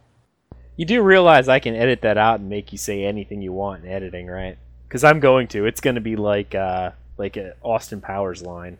That's what's going to happen. you will certainly be sleeping outside. Worth it. Okay, and our guest Deltia, tell us uh your final thoughts for show and shout out anything you would like. Oh my god, how much time we have? No, I'm kidding. Um, I know I kind of bashed on the game a little bit, or maybe constructive criticism. I really do like the game. The immersion's fantastic. The graphics are great. The stories are wonderful. It just needs some work. And right now, it's in the point of the game where you know it's the infancy stage a lot of these other MMOs people are, you know, going to or whatever, they've been around for eight years. And so you're going to get a lot of different things with those. MMOs today, there's so many of them. It really just comes down to what environment you like and how is the community. And the community in Elder Scrolls Online is awesome. I really have, like the people. Everyone's been friendly and helpful. I haven't had the you suck, go kill yourself like experience I had in Star Wars.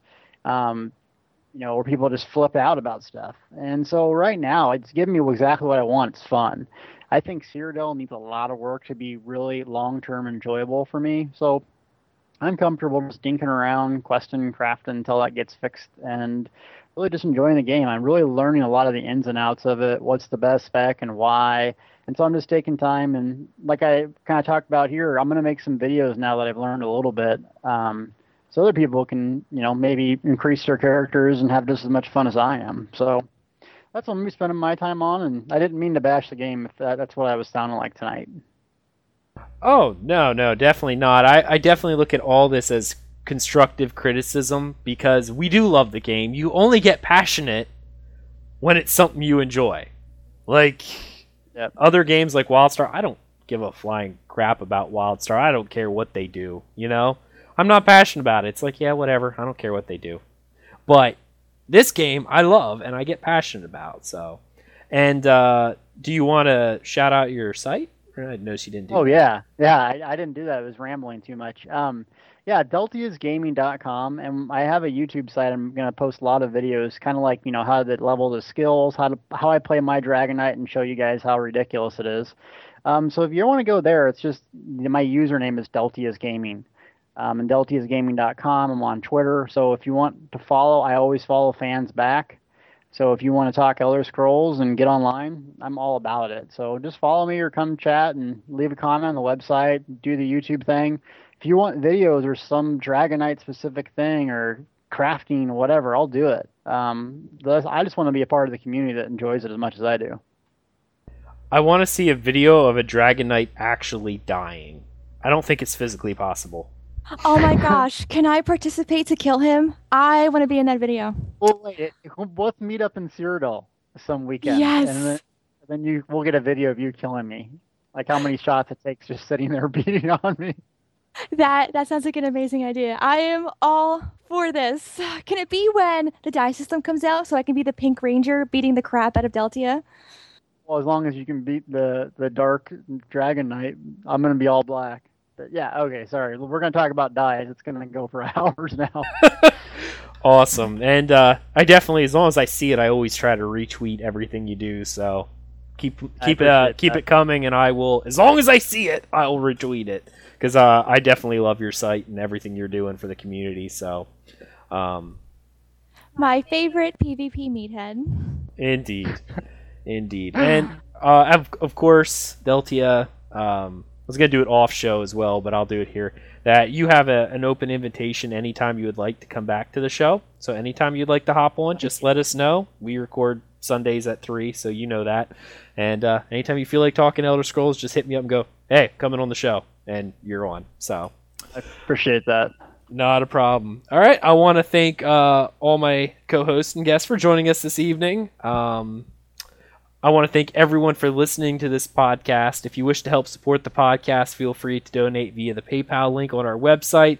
If you wish to contact us with questions, comments, criticisms, the website for the show is talesoftamriel.com or you can email the show at podcast at talesoftamriel.com. You can follow the show on Twitter at Tales of Tamriel. You can follow our friend Deltia at Deltia's Gaming.